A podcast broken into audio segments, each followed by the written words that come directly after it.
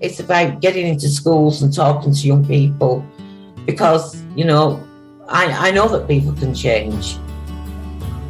Uh, and, it, and it's about talking to people and getting them to understand and perhaps step back from violence and, and prejudice and whatever. And we just need to work together and keep on the good fight there. Absolutely. Hey there, guys. We are ecstatically happy to announce that we are associated with the Sophie Lancaster Foundation. The times are changing, and with the unfortunate death of Sophie, those changes have made a massive impact for the future. If Sophie was with us still today, I can guarantee what you are doing will still be reaching so many lives of young teenagers, young adults, and those who wish to be as different as possible. So, thank you very much. To find out more about this incredible foundation and all the work they do, and more importantly, how you can help, head on over to www.sophielancasterfoundation.com. My name's Adam Gregory. I'm one of the festival directors for Bloodstock Open Air. You're listening to the Chronicles of Podcast with Tom and Jamie.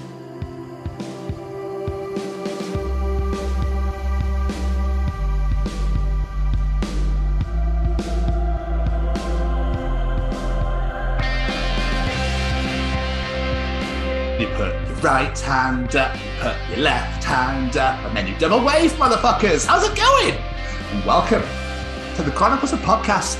We are back again. We're 31 now. We're 31. This is the 31st edition. 3 1. Can you believe it, Jamie? I can't believe it. We're getting so old. We are. we really are. Anyway, I believe that these are the Chronicles of Adam Gregory. They are indeed. Shall, shall we? I think we should because my arms are going to fall off in a minute. Hit it!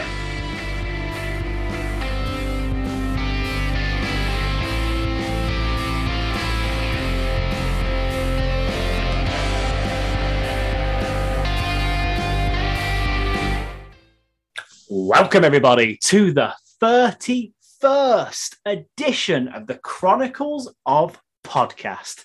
And these are the Chronicles of Adam Gregory. It is I, the bearded Brummy Jamie, and with me, as always, as always, is this handsome devil. It's Scotsman Tom, right here, looking right at my face. Hello, everybody, and welcome to the Chronicles of Podcast. We really appreciate you being here. And back for another week again, Jamie. Another week again. Another You know, week. It's so weird because I feel like um, it's like, oh, recording's done, phenomenal, fantastic. That's another week down. We're recording again. What? Like it's the weeks just seem to fly by. They do, So, to be fair. I feel like I bug Callum all the time. Like, mate, treat me. He's I like, just "Yeah, did I will." yesterday. I've got Yeah. nothing left in me. get some treachings, and I'm like, cool, thanks, Cal. Can you treat me, please? what? what? it's absolutely crazy how quick it comes round. But I've got a question for you, Jamie. Oh, we're starting with a question. I like it. Do you think that COVID is the new chlamydia? Sorry, what? what can you trans can you transfer it via sexual Because you have to like text people and be like, I'm really sorry, I've got COVID. You have to tell everybody else you've been around.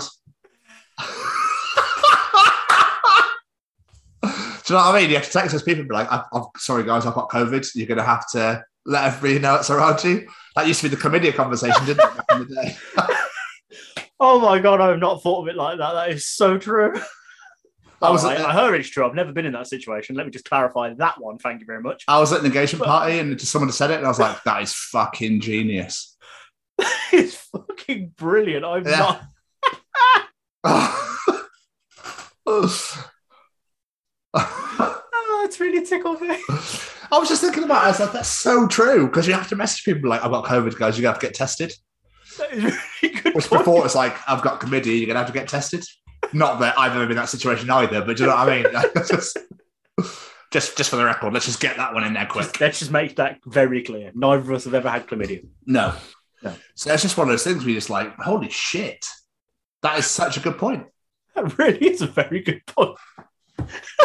oh, that's a really good way to start. Thanks, mate. I appreciate it. So, how are you? I'm very well. I'm very well. I'm well rested. I'm well rested. Oh, yeah, that's nice. Oh, put that finger away. To be fair, I've been keeping busy, so I'm in that well rested. I wouldn't mind a three weeks off, mate. To be fair, I wouldn't mind three weeks off work. I'm not looking forward to going back. I'm not gonna lie. Really though, because surely after a couple of ti- after a bit, you're like, fuck, I really need a bit of routine to be nice. Do you know what I mean? I think because I've been busy, because I was so busy like on my first week off. Like that didn't feel like a week off because I was so busy. And then last week I've kept myself relatively busy. So I haven't really rested to have to feel like I've been off work, if that makes any sense whatsoever. Yes, So- yes, I hear you. I reckon by the end of this week, Don, should we go, please let me move some people around? Because that's what I do for a living, not just because I want to go move people. That'd be so. Could you imagine? What's uh, what's Joe doing over there? Why is he moving Maribel? Where are you putting her? Maribel. I've got a neighbour named Maribel now. Uh, over the street, you have, yeah. Um, I've never been to your house, but I don't know. Like Ed, Edmund walks out. What, what are you doing? with me? Oh, sorry, sorry, mate. What you doing with your wife there, mate? Where are you putting her? Oh, I'm just going. wrong with her. I'm just gonna move her. wheelchair. I'm, I'm just going to move it to number four. Is that all right? Because I just want to move some people. Just break into people's houses. Has your bed got fucking wheels? Because I'm moving you down to another room. Whether you want it or not, I'm moving you. It's like the, the, you put him into the car, and you lift. Come on, Chris, come on. I've got to take you down to Kent. Okay, we're going to Kent, so so move you down there. Okay. Yes. I wonder if removal people are like that, like porters. So you're gonna have to elaborate on this one. What? Well, like, just like well, they move people, don't they? Like, literally, they don't take the people, they take the stuff. But it's just, it's like a more advanced porter, isn't it? just because they move all your stuff as well. they do. They do. Yeah, that's just a thought. That's one job I would absolutely hate. Moving. Moving people. Imagine My- the pressure you must have to drive carefully not to smash someone's fucking life. But the thing is, though, you know that you, anything you do break or smash is always the person that they're an asshole. But Oh, yeah. you, ne- you never do it to nice people. It's always the people that are like, "Watch me, Veers. Watch me, fuck it." Oh, for fuck's sake! I'm not paying you anymore. You're doing this for free now, you bastard. That cost me a million pounds. That did. Look, it was a mirror from B and M. Still, it cost me millions of pounds. It fucking probably does now. It probably does. Yeah. Um, while while we're here, not that we do get political, but um, just want to say that we stand by Ukraine. So yes, definitely. Hundred percent. That is horrific. What is going on at this current point in time, and it makes no fucking sense. So I implore you to go watch last week tonight with John Oliver from this from last Sunday because it's excellent. I watched a video of a woman, a Ukrainian woman, go up to some Russian soldiers and ask them to put seeds in their pockets because the sunflower is the national flower of Ukraine, and she says, "Please put these seeds in your pockets so that when you die here, sunflowers will grow." What an absolute Ooh. legend. Sit. And all the Russians can say is, you might want to move away before this escalates. because What's escalating? I'm just saying to put some seeds in your pocket. There's nothing escalating here. Walks off and goes, Pieces of shit. I bow down to you. I have never wanted I to high five anyone in this world as Yeah. hard as I want to high five that woman beautiful. right So, yeah, What a legend. wherever you can help, please donate and help the people of Ukraine if you can do if you can do so. Absolutely. Just wanted to get that out there. Anyway, how are you? I'm good. I'm good, sir. I'm good. I'm uh, in the process of moving at the moment, so um, my weekend off was filled with event, quite a few events. Actually, it was quite nice. Um, me and the other half have been out and about, whatnot. Do you know what? It's really funny. Um, but I got excited by the purchase of a kettle. How you can that's how you can tell I'm in my mid thirties now. Do you know what I mean? I got really excited because I bought a, like there was a pop up. There's a pop up shop in the St David Centre USA Sports pop up shop, NFL, NBA, NHL, and MLB merchandise everywhere, 20% off. And I was like, you fucking bastards. So I went down there and there was a Steelers hat, all grey. It was stunning. And it had the Steelers logo at the front, but it was like black, but then yellow on the rim. And it was just really nice. 25 quid. And I was like, "Mm, my kettle's 28. So I literally went, no, I won't buy you hat. As much as I want to wear you, there is a kettle to be purchased. Mr. Stevens is a fully grown boy. hey, I'm going to need my coffee in the morning. So, you know, moving Very over, true. Moving over to Newport, it's going to be traveling back and forth for work is going to be uh, not, it's not going to be too much of a pain actually, because I've changed the bus times and it's made them later. I'm like, one right before I'm moving. Fucking phenomenal. This is amazing. I have to grab my titties. And then the other half was like, you do realize there's a, there's a 30X which goes down the motorway. It's like, fuck off. So I get it even faster, and it, I can get it even later. Stunning. I Uh, genuinely don't know what you're going to be excited about then. Getting the bus later, the fact the bus goes on the motorway. The fact that it goes later, and it goes on the motorway says four stops instead of fifty-seven. Okay, that's pretty good. I literally got the bus this morning, and I was just there going, "Oh my days, am I going to make it to work on time?" I got the bus at. I left the other half at quarter past seven, and they changed the times. I hadn't realised, so the bus was at Oh. quarter to eight, and I was like, "Oh, I've been sitting for half an hour outside." Um, but it stopped at every fucking stop imaginable through Maesglas, through St. Mellons, through Old St. Mellons, through Rumney, Newport Road, and then City Centre. And I was like, fuck's sake, come on. You probably could have Yeah. gone off and walked it quicker. Bro, well, yeah, um, maybe. um, but I still managed to get me Greg, so I was quite happy. Me, me sausage back with the brown sauce and my coffee, so I was quite happy. Sorted. I don't know how people eat brown sauce. Not for me. Not Brown for me. sauce, oh, HP brown sauce is fucking magical. It's all about the ketchup. It's all about the ketchup. Not Daddy's brown sauce because that's just weird. But um, and if your jizz is brown, then I'm really concerned about you. Um, well, people make Say joke. get- People make the joke, don't they? Oh, do you want some of Daddy's brown sauce? You're like, why is it brown? Yeah, it's a bit concerning. Yeah, like why is it? If your jizz is brown, go to the hospital because that's worrying. Adam's going to listen back to this and go, who the fuck did I talk to? yeah, I know. Tell me, right? Um, but yeah, brown sauce is. I, I just. I like ketchup, but brown sauce is just elite for me. It's all elite. It's like William Regal. The thing that puts me off brown sauce is the fact that tomato sauce, red red sauce, ketchup, whatever, you know, it's tomato based. It is a tomato sauce. Brown sauce. What the fuck is it? It's brown. It's I don't like the un- I don't like the like the un- I can't think of the word I'm after here, but the fact that Says- doesn't give you the- Says the boy that bought here we go. sprout cheese. Yes, but I know that it contains sprouts and cheese. Well, I like my sauce brown, right? Because you know, we all love the vegetable that is brown or whatever the fuck they're making this sauce out Well, I'm just gonna have a look at it now. I bet it's just spices. It's just like put like spices and some It's probably paste. Do you know what I mean? They put it together like this tastes delicious. What should we name it? Well, it's a brownie colour. Brown sauce?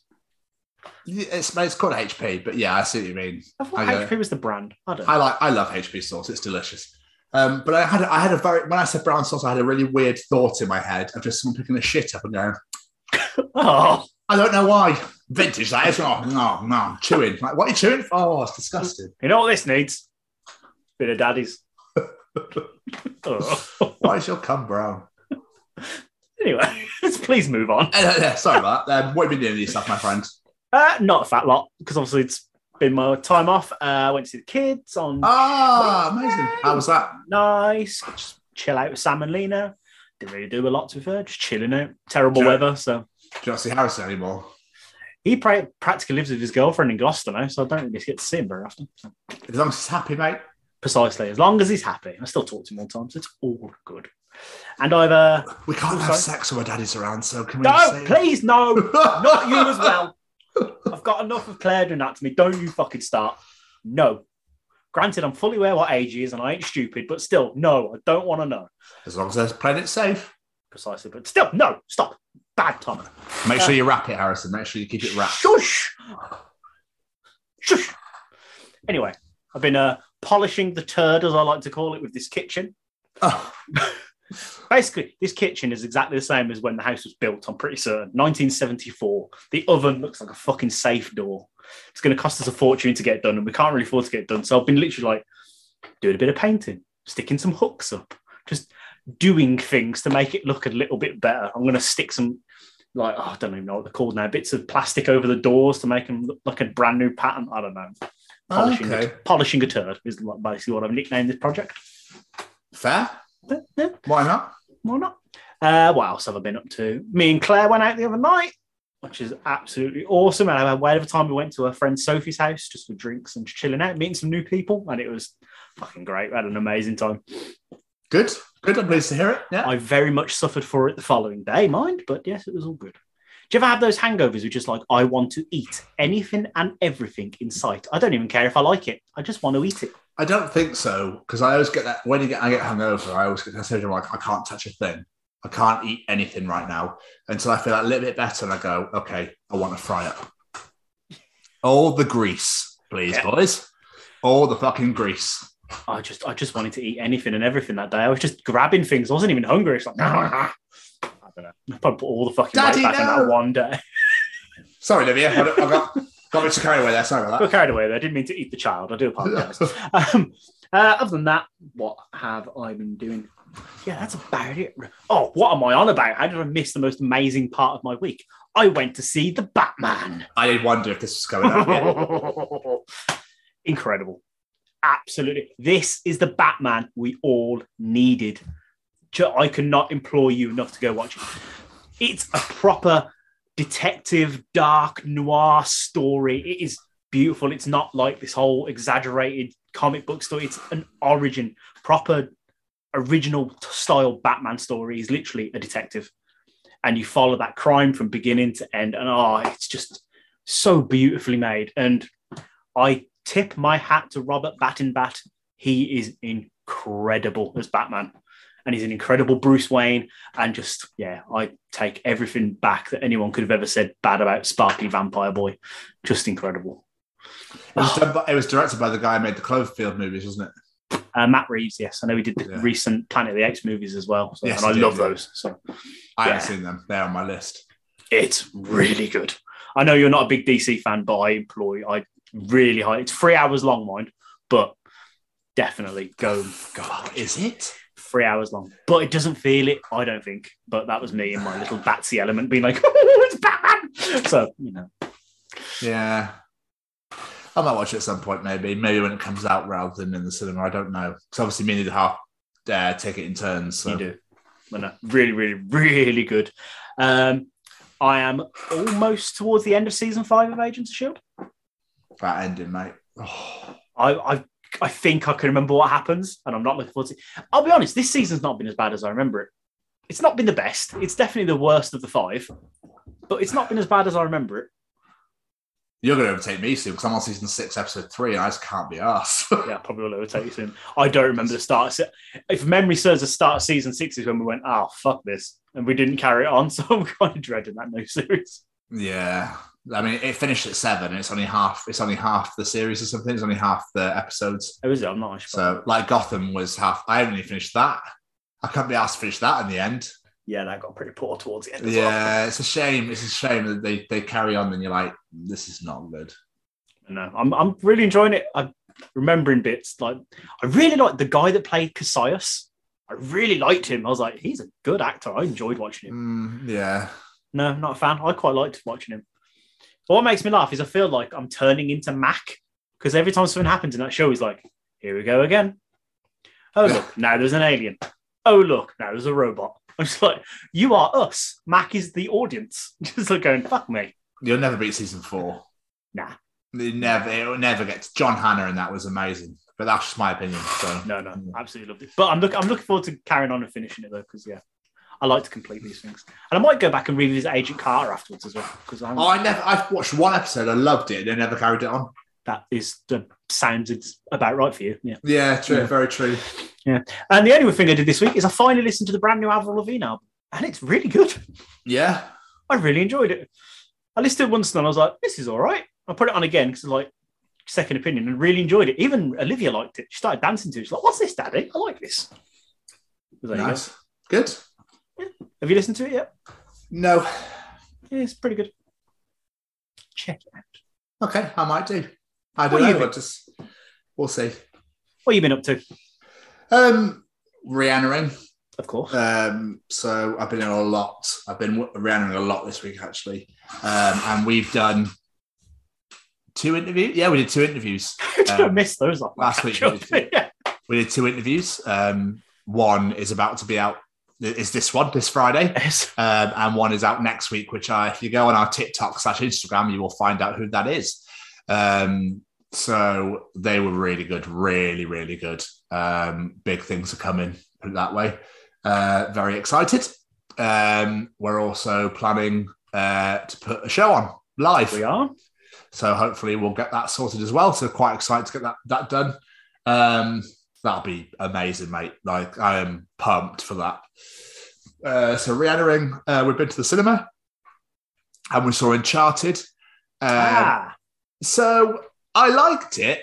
The other half really enjoyed it. I like it, but because I'm because I love the game so much, I picked up so much shit. I was like, "That's wrong. That's wrong. That's wrong."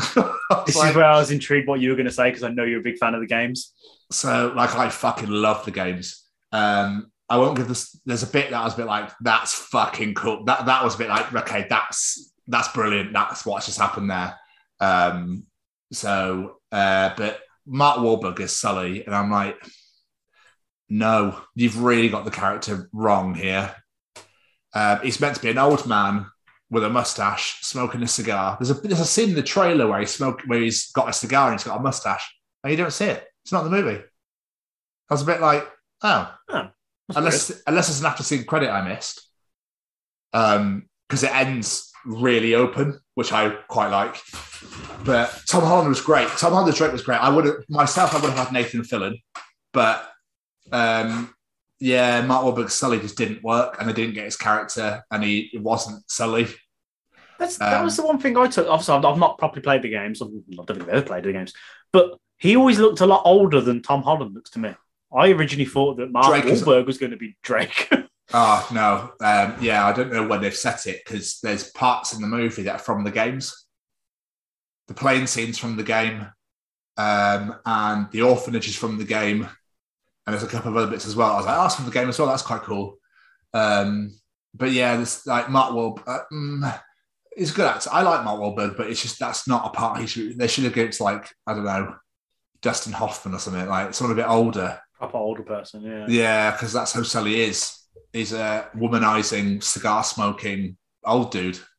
That Unless, like, unless they've gone younger so they can do it as a franchise and they get older. I think that's what they have done. Yeah, but I don't know. I don't know. It was it. it- It's still it's good. I liked it. The, the, the cast Chloe Frazer spot on, absolutely spot on. Um, but yeah, it's all right. It's good. I did enjoy it. I found that I was like like gripped. Do you know what I mean? But it was just, Mark Wahlberg was just annoying me. No, it's not his fault. It's just that it's, that's not Sully. Yeah. Yeah. Um, but I'd say yeah, that was good. Um, and I've been at the halves all weekend. We um, what what have we been doing? We've not been. Oh, so I seshed with Braden last Thursday. We were seshing and we were chatting away because obviously we've got some things in the works, etc. Um, with the wonderful Sophie Lancaster Foundation and Stay Cozy combination. Um, and we were just chatting away, and he, I said, "Oh, what have you and uh, you and what have you been up to?" Um, and he turned around and he's like, "Oh, I've been watching the show Love Is Blind." I was like, "Okay," and he went, "Check it out." He goes, "Just, just trust me." So I put it on. It's just only some trashy reality thing. Mate, I'm, I'm fucking hooked. Oh, fuck's I'm sake. so annoyed. I was watching within the half, and I was like, "I'll watch one episode and see what happens." And I was just like, "He doesn't deserve to be there. What's he doing? Ridiculous.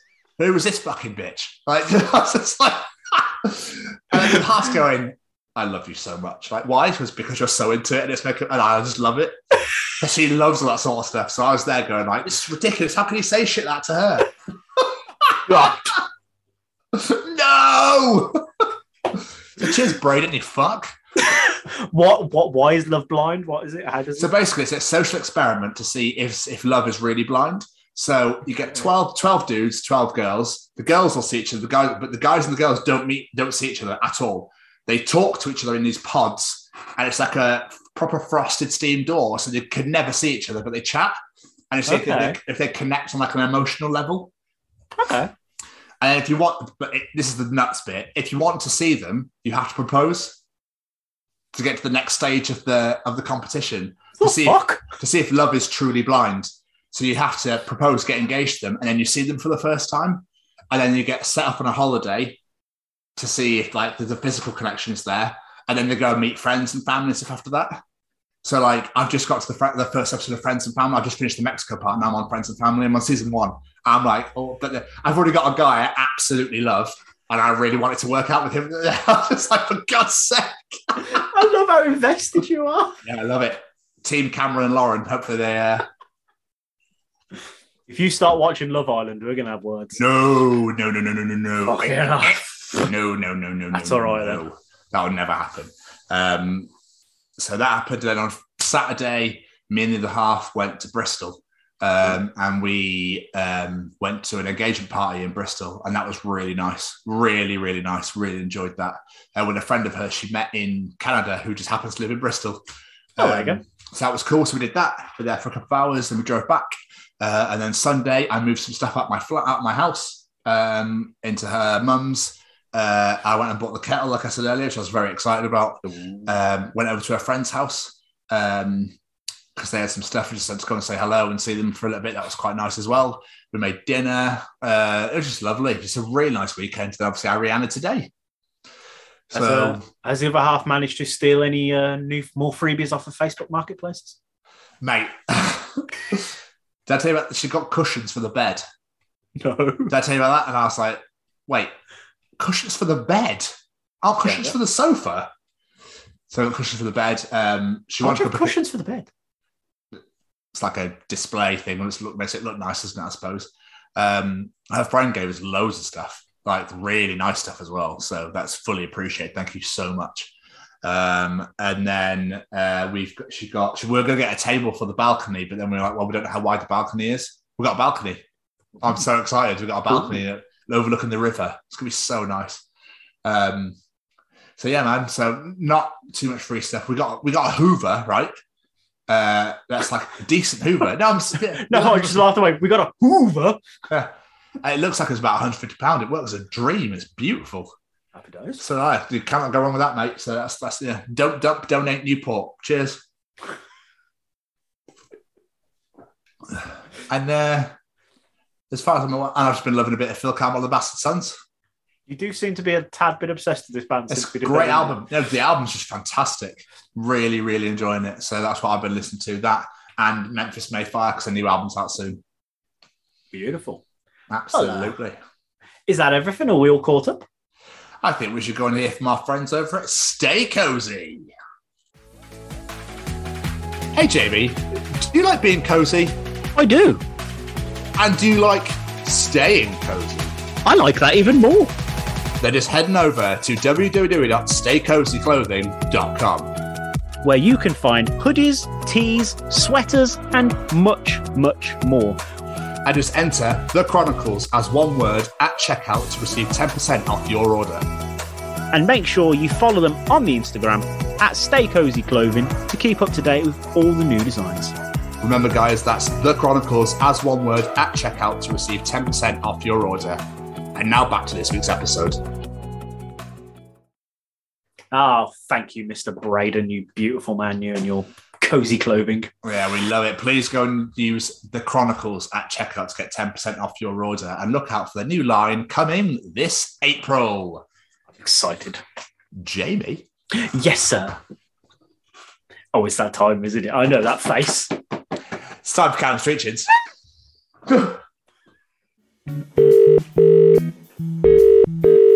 Do you want to know something? Callum will be able to tell you in Callum's Treachings. Is cereal soup? Ooh. Right. Callum is back again Oh, to treat the world. How excited are you? I'm very excited. I'm very excited. I can only imagine. Jamie, Yes, sir. what is Callum treating us this week? If you throw a rock into the deep ocean, there's a good chance that you'll be the last human to ever touch that rock. Oh my god! Oh my fuck! That's insane! Oh wow, that's oh, he's blowing minds this week. I love it. He blew mine Ooh. last week as well. He's just Oh, yeah. on one. He's just on one at the moment. That's such a good point. That is a really good point. Because divers don't go for rocks, do they? They go for No, experience. does this kind of make you want to get a rock, write your name and your telephone number on it, and be like, if you find this, give us a text and see if it comes out, see if it happens.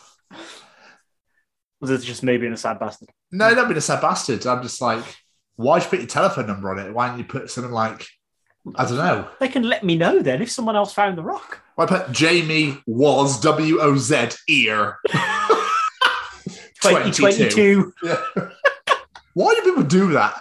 What is that? well, it's like, what can I what can I deface on this wall? Ah, I know. Andy. uh, was ear uh, 20. It's like the bit. It's like when couples like Chavs do the graffiti. The couples are like Sarah and Bob, the number four EVA. what are you doing? Eva, for Eva. Forever. Because no then- one's ever breaking a with Krisha, okay? the really funny ones where they go like, "Want some dick? Here's a number." like, why did we do that as well? It's, it's so weird. There's so don't- much of it. I, I went to the park with the kids, and there were so many things like that, like engraved into tables and stuff like that. I was like, this is bad. Like kids play here. This is the way the world is now, isn't it? Uh, Jamie, yes, sir. what else is Callum teaching us this week? When butterflies fall in love, what do they feel in their stomachs?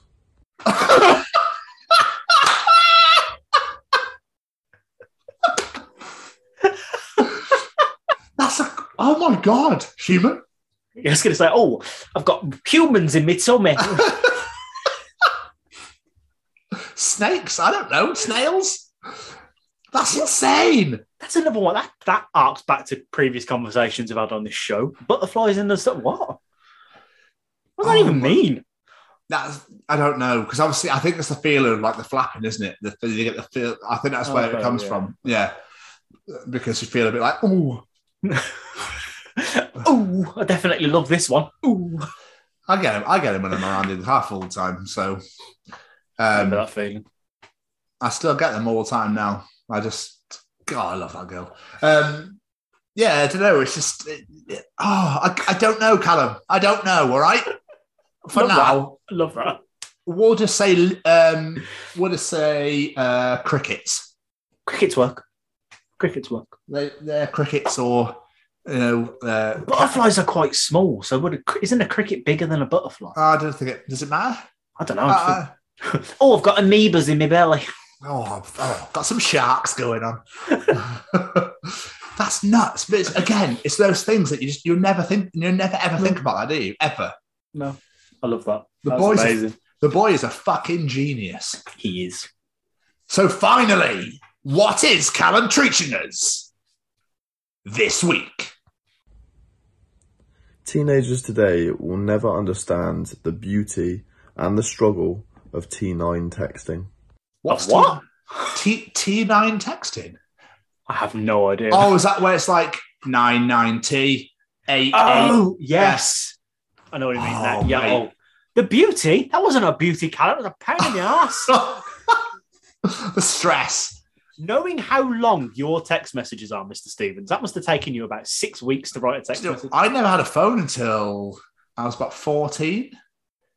And like, I'm not joking, like, this thing was a brick though. Like it was a, it was that, it was like a Motorola and it had that tiny little screen across the front. So it was like, you could only put so many, Yeah, you used to have like 15 characters. Yeah, some bit stupid. Yeah, it wasn't a lot. It's nuts how far technology's come.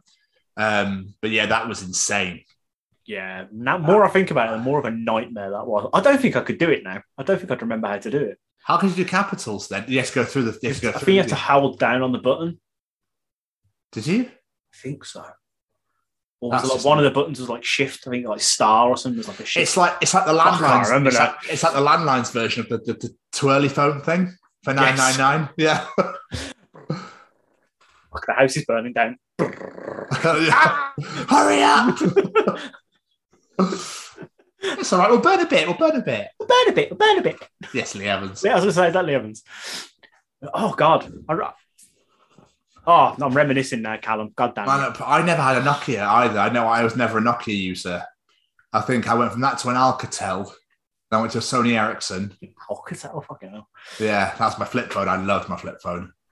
Um, I thought it was so cool back in the day, the flip phone. Hello? I love the fact they've made a comeback. Have they? Yeah, Becky has a flip phone. The Samsung Flip. It literally, it's a normal phone that just folds in half.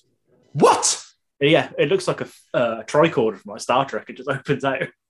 That blows my mind. Yeah, they're, they're weird. Technology is nuts these days, like absolutely nuts. The Eventually- phone I the phone I wanted is a fold, and it's literally like a normal phone, and you fold it open, and it's a tablet. what? Yeah, like, how cool that?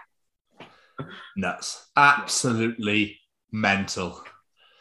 Tech- Well, Callum, thank you for the uh, next edition of Callum's Treachings. We th- thoroughly, thoroughly love it when you come here to treat us all. We do. And now I really want to see if I can still type on a fucking old T9. Yeah, I I. I didn't even know it's called T9, but there we go.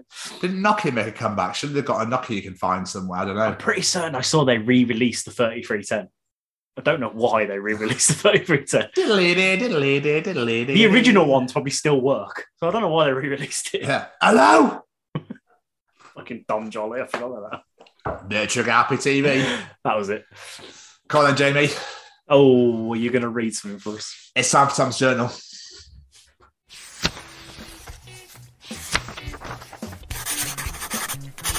And welcome to another edition of Tom's Journal. Right. Welcome to another edition of Tom's Journal. Let's see what I have for you today, ladies and germs. So, me. So, how long should I roast asparagus in the oven? Food blogger. Wondering how long to roast asparagus? Come here. I've got your answer. Me, cool. Thank food blogger. I was born on a farm in Tennessee. My father was an angry man with three fingers on each hand. A war injury. I've never roasted asparagus in my life, but that is so painfully true. I fucking hate that. When you're looking for a recipe, like, okay, I just want the recipe. Go yeah, away. yeah, yeah. Oh my god, five hours. I'm still scrolling. Come on. I was looking for this recipe three days ago. I'm still going. Don't you ever find this is so true? This really made me laugh a lot. People who don't have sugar in their tea or coffee always feel so fucking proud of themselves, don't they?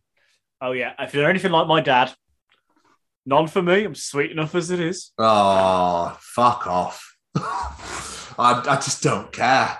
I I don't have sugar. I don't have sugar in my tea or coffee.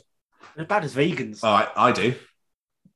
I, I definitely do. I have two. That's, that's, should I be proud of that? Or do I need to go and throw a party for it? Or what?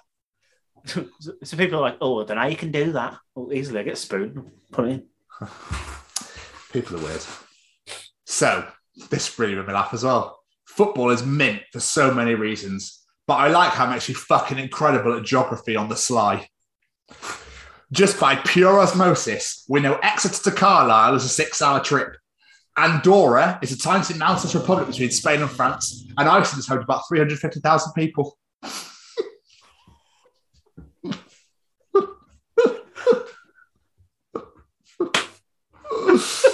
oh, so good.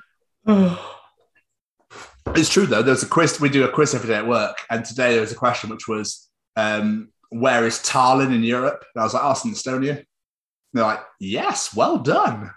Why do you know that? Because I used to work at a bookie, so we had uh, every league under the sun that people were betting on. So I knew Tallinn was this. Oh, of course, yeah. Why would you retain that information? Because I'm weird like that. I remember weird shit. Fair, yeah, that's true. You do. But Jamie, Hello. I love the term partner.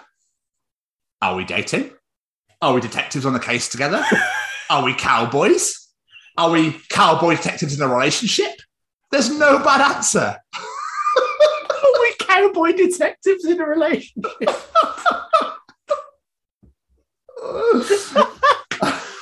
You're right, though. That is a really good point. Yeah, I love it. It's a great word. Oh.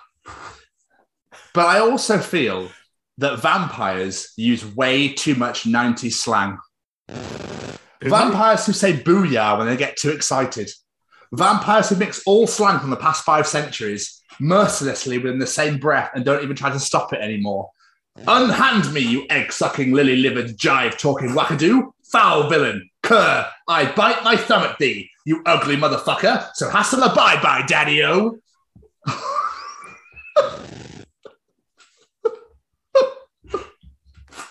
Because vampires don't die. I was gonna say that's a really good. Like the more you were saying it, the more I was thinking, yeah, they've gone through so many different like fads and stuff over the years. They must have picked up Yeah. quite a few different things. So all their slang's gonna be nuts. I like that. That's actually quite clever as well. That's funny. I like that. But this, I think, is just unfathomable. It should never be happening. I saw someone eating a tube of Pringles in the street yesterday. Properly blew my fucking mind because Pringles are an indoor crisp.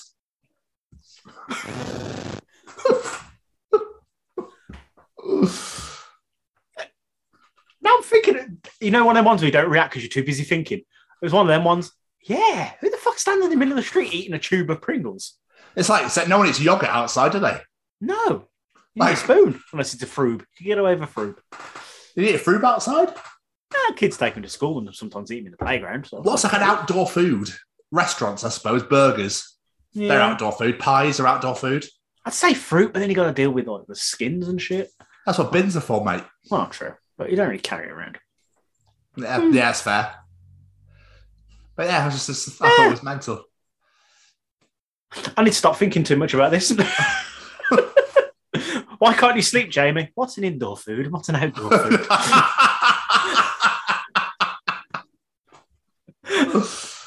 oh, but then again, Jamie, yesterday one of my good friends told me I often make people uncomfortable by violating their personal space. It was a really hurtful thing to say, and it completely ruined our bath.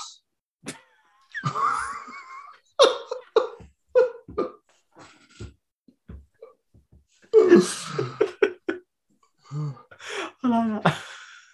I thought you might enjoy that I little one. that. Everyone loves a dad joke every now and again. they do, especially. But if I ever call you my love, my darling, or my dear, please know I don't mean it in a romantic way. I mean it in a Dracula way. My love, my darling, my dear. Ah, ah, ah. worth it just to get you to the voice. I thought you might say that.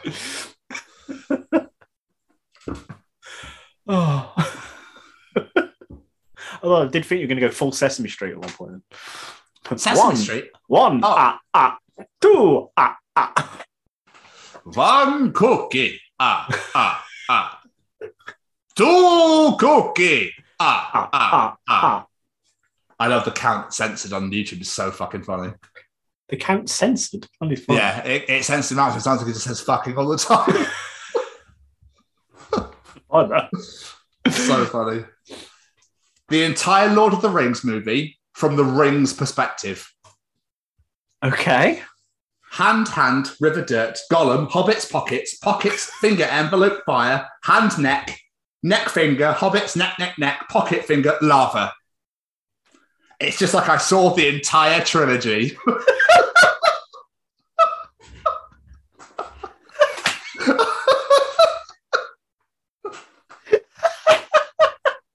I don't know where I expected that to go, but it weren't there. That was fucking brilliant. oh, And finally, a Mexican magician said he will disappear on the count of three. He says, uno, dos, poof. He disappeared without a trace. fuck's sake. Oh,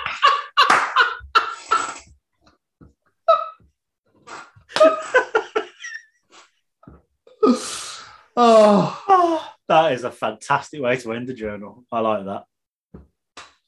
well, I'm going to give you a special extra one because I actually jumped a bit too far ahead there oh, okay. and I wanted to do this one last. So I'm going to give you this last piece of the journal and I'll Bono entry. Bono entry. This guy makes a great point. So his wife asked him, if you had to choose, would you rather lose an arm or a leg? Above or below the knee? Above. Leg. Need both arms to snowmobile. Um, a guy I work with said he needs both arms to hold his wife. But yeah, snowmobiling too, babe. He probably hasn't ever been snowmobiling.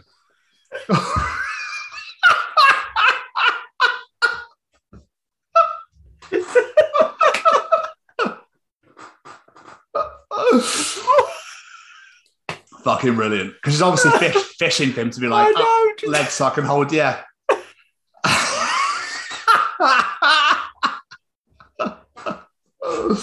and that Big snowmobiling. was another edition of Tom's Journal. And Jamie is officially dead. Yes, I have died. I was quite proud of that. I'm happy with that journal this week. I like that. That was amazing. The amount of stuff I found, I was like, this is glorious. Absolutely glorious.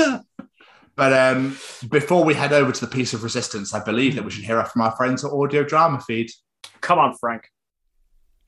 Hey there, I'm Frank Guglielmelli, and I'm the narrator for the audio drama feed.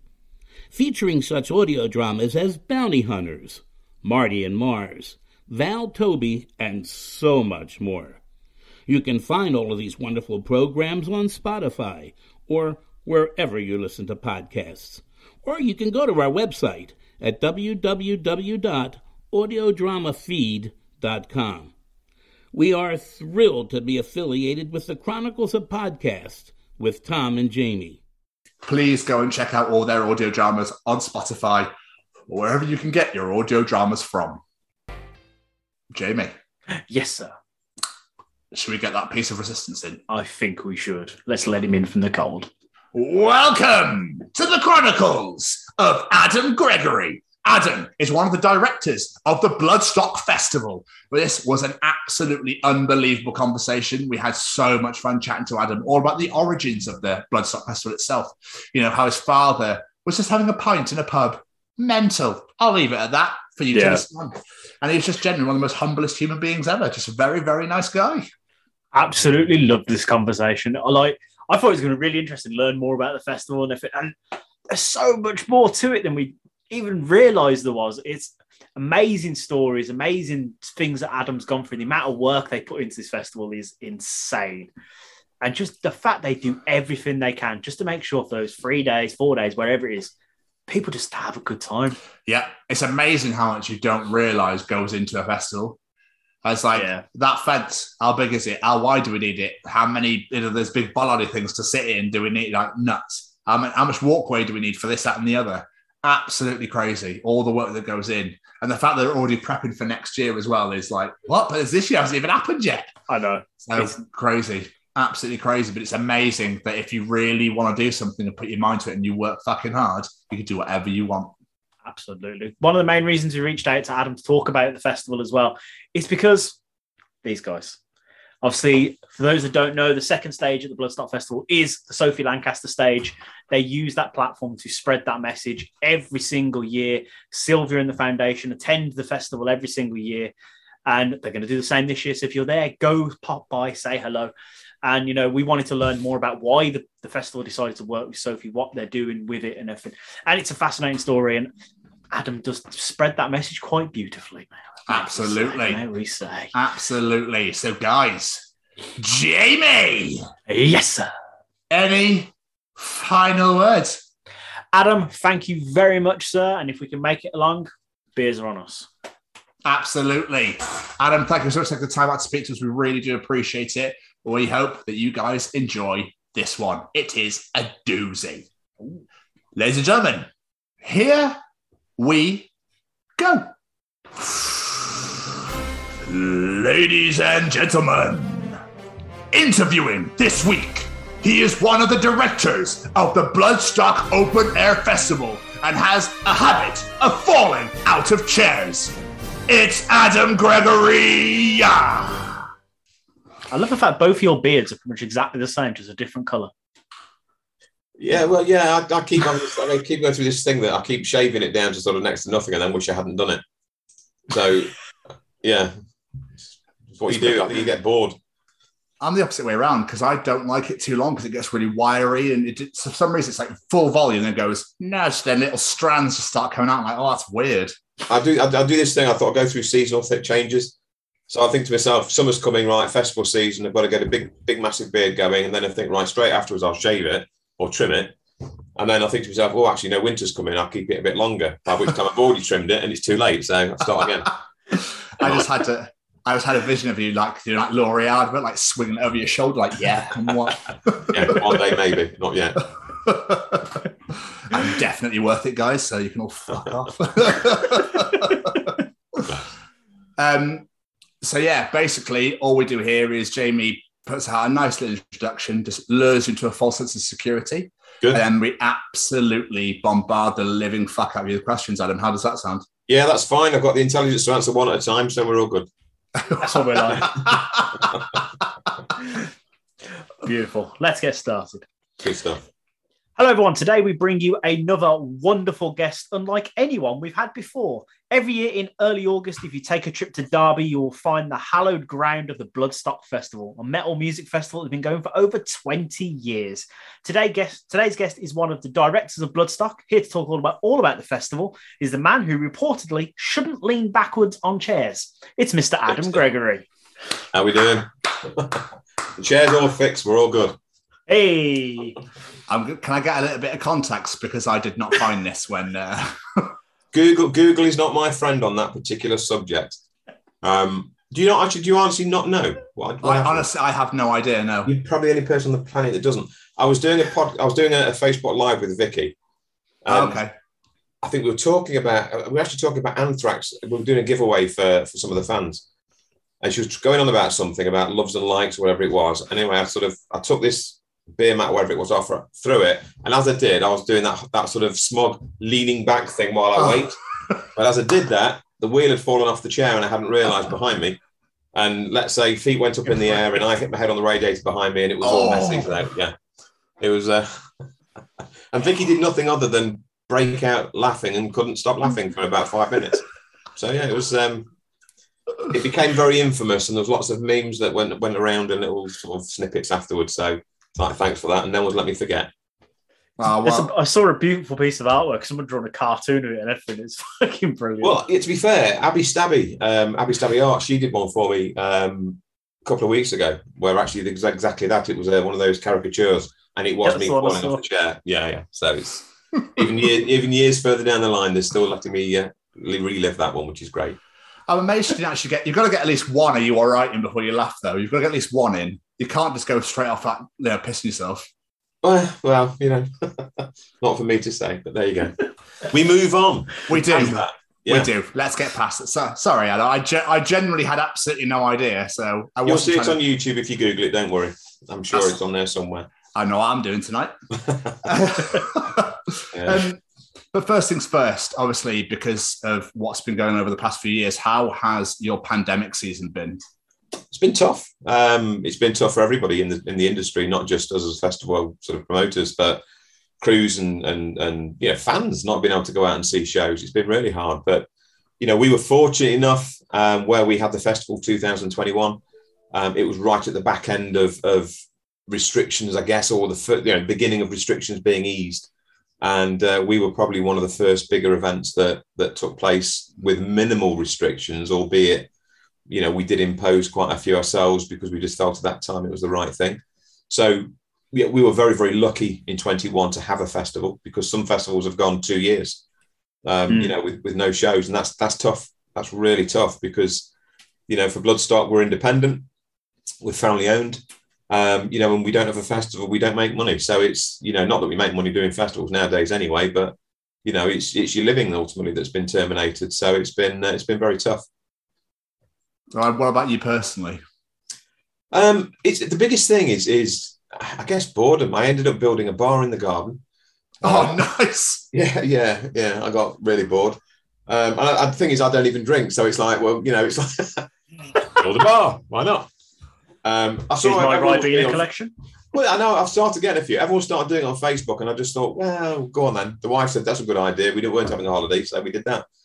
Um, but no, I, I mean, outside of that, it's been it's been tough because everything that you live for and you work for through the year, and you're not doing, and and you've sort of got no real focus or objective. Um, and I think you know mentally that's that's tough to deal with. Yeah. Um, Mm. You know, the, the kids. I've got two kids, and and you know they they found it tough, and you, you sort of there's nothing as a parent you can do to sort of manage that. You know, and all of their routines are out the window. The schools have have closed, and you know you then start worrying about the you know the kids love it because it's like no school, brilliant. Yeah. But it's it's it's the bigger, longer term effects that they aren't appreciating at that time, um, which became very difficult. Remote learning. Let's be honest, kids aren't interested in doing that because why should they? You know, and as a parent, I don't have the skill set to be a teacher. You know, I tell my kids to do something and, and they think I'm telling them off. So it's it's not the same environment. It's very difficult. And for any parent that managed to do it, you know, absolute kudos to them because it was tough. You know, it was tough for everybody. But we're on the other side of that now at last. Um, you know, I like to think that we're in a situation where we can sort of have normality for 22 now to a degree. Obviously, um, you know, with what's happening in, in uh, Ukraine and Russia at the moment, which is horrific. Um, you know, and you sort of think you threw everything, and then okay, now we're being hit with that. It's, it's, it's I think it's still going to be a tough year. To be fair, No, I absolutely agree with you. Um, I mean, it's crazy with the pandemic. Obviously, at the beginning, everyone was like, "You what? I'm not working for three weeks or a month or two months or three months. Oh my god, and it's summer." Yeah. Yeah. And then obviously, but then obviously, when it starts to creep into the into the autumn and into the winter, then I think that really starts to tell a tale. It's amazing, isn't it? How when you have things taken away from you, you're a bit like, "Well, no, can I not just no? Yeah. no, you can't." It, and it was it was silly freedoms like you know just seeing your friends or Yeah, you know, going out for a meal and a couple of drinks. All that stopped. You know, and it was you were almost under house arrest. Um, and it was it was it was horrible. You know, and and we take everything like this for granted as a you know a civilization, a culture, whatever whatever it may be. You know, in the UK, but it's it's you know it, it's quite hurtful when it's not you're not allowed to do it. Um, you know, and I think I was relatively fortunate. We we caught COVID at the beginning. Um, I say at the beginning, the December 20, we caught COVID as a family. Um, and we were lucky. We had very, very few symptoms. I think I lost sense of taste or smell for a few weeks, and, and that was probably it. I think hay fever hit me harder. Um, and I know, I know, I was very, very fortunate because I know lots of people that were horrific. Um, you know, that thought they were going to die. It was that bad. It was, it was horrible for a lot of people. So, you know, it's merciless in its attack of who it attacks and how. Um, you know, people playing it down as as nothing. It's a cold. It's you know, get over it. They were lucky if they got it and they didn't if they didn't have the bigger symptoms. I know people personally that were were really bad. Um, you know, and and you know, some managed to pull through. Unfortunately, some didn't, um, which is a real shame. But I think we can all be attested that we probably know somebody that's been affected negatively in that way. Um, but you're right. You know, summer came and it was like brilliant. No work. It was it was a beautiful summer as well. You know, it was great. Sort of get in the garden, get some colour. But you know, like you say, after a few weeks, that gets a bit boring, and it's like, right, well, I want to go back now to doing my stuff, and you can't. But uh, you guys, you guys, no doubt went through the same. Yeah, well, I mean, I imagine you were a bit like, summer's here, brilliant. Oh, yeah. I can't actually put the festival on. Oh, great. yeah. It was hard for everybody. Everybody involved in the festival and in, and in the industry, I think, felt that pinch because you know, and, and the longer the longer effects of that have been that so many people with Brexit and then the, then this as well, you know, either had to leave the UK because of Brexit and, and everything else, or then the pandemic hit and they've had to because the industry died pretty much overnight. They've Yeah. had to still feed the family and pay the mortgage or the rent or the bills, whatever it may be, and have had to go off and get jobs in other industries to, to sort of keep earning. You know, they couldn't just wait around because the industry that we're in, as you probably know, fell between the cracks when it came to the government support. Well, yeah, they didn't give me shit, did they? No, Really? not even slightly. It, it took a long, long time um, for for any level of support to be to be offered, and then the CRF grants came out. But then again, you know, not everybody was able to benefit from those. It was only select. So you know, it was extremely difficult, uh, extremely difficult. Um, you know, and, and now, sort of post pandemic, we're looking ahead to 22, and the effects of that are are massive you know, price increases have gone exponential across the industry and across all sectors. So, you know, what you paid for a stage two, two years ago is 35% more than it was then this year. For security and fencing and, and toilets and, you know, electricity, then you've got the diesel tax that's now gone, where you had the benefit of being able to use red diesel in the fields when you were you were sort of using generators. Well, 70p a litre was great. Now we're paying pump prices for the diesel because that tax benefit's been been ripped away from. No. Yeah.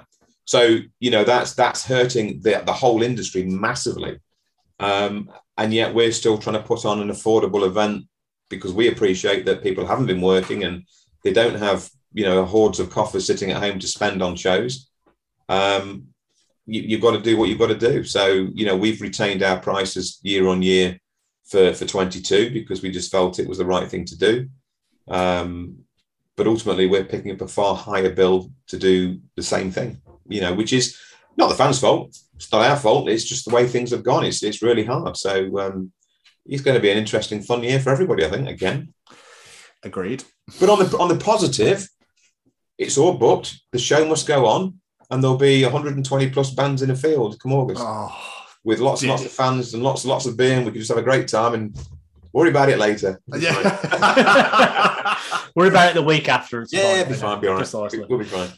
So before we talk about the festival properly, let's learn a bit more about you, sir. Okay. Take us take us back to a world before Bloodstock. What did you originally plan for yourself as a career when you were young Master Gregory, we could say? Um, well, as anything, leaving school, you want to be a rocket ship pilot, whatever you're an astronaut, whatever it may be. And you know, I ended up being a, mechanic for a while. Um, got fed up of coming home, sitting in the bath for two hours trying to get the grease out your fingertips. Oh, Uh, you know, normal stuff, normal story. So I ended up getting into um, the cleaner side of motors and, and selling them. So ended up doing various stints, sort of stints at different dealerships, and ended up uh, eventually working for a well-known Japanese brand. Um, as I say, a fleet manager basically for the dealership, and with my wife, who I met at that dealership, we ended up being the biggest dealership in the country, which was great. Did that for about 18, 19 years. Um, but while I was doing that, we were also doing Bloodstock. That started in 2001 as a, as a concept in 2000 from Paul, uh, my dad. Um, uh, and we sort of just started bitting and bobbing with that really and sort of hoping one day that you could actually do that full time. But, you know, for the first 12, 15 years, that was just a hope, uh, you know, because it's ultimately couldn't afford to pay a wage. So stayed in motors for best part of 18 years.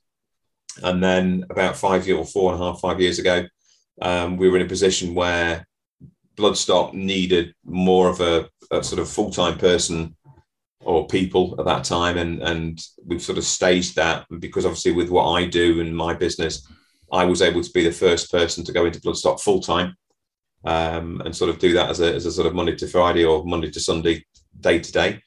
Uh, and then Rachel joined me doing that about two years ago because as Bloodstock's grown, the demand on on I suppose manpower's increased exponentially with what we have to do now.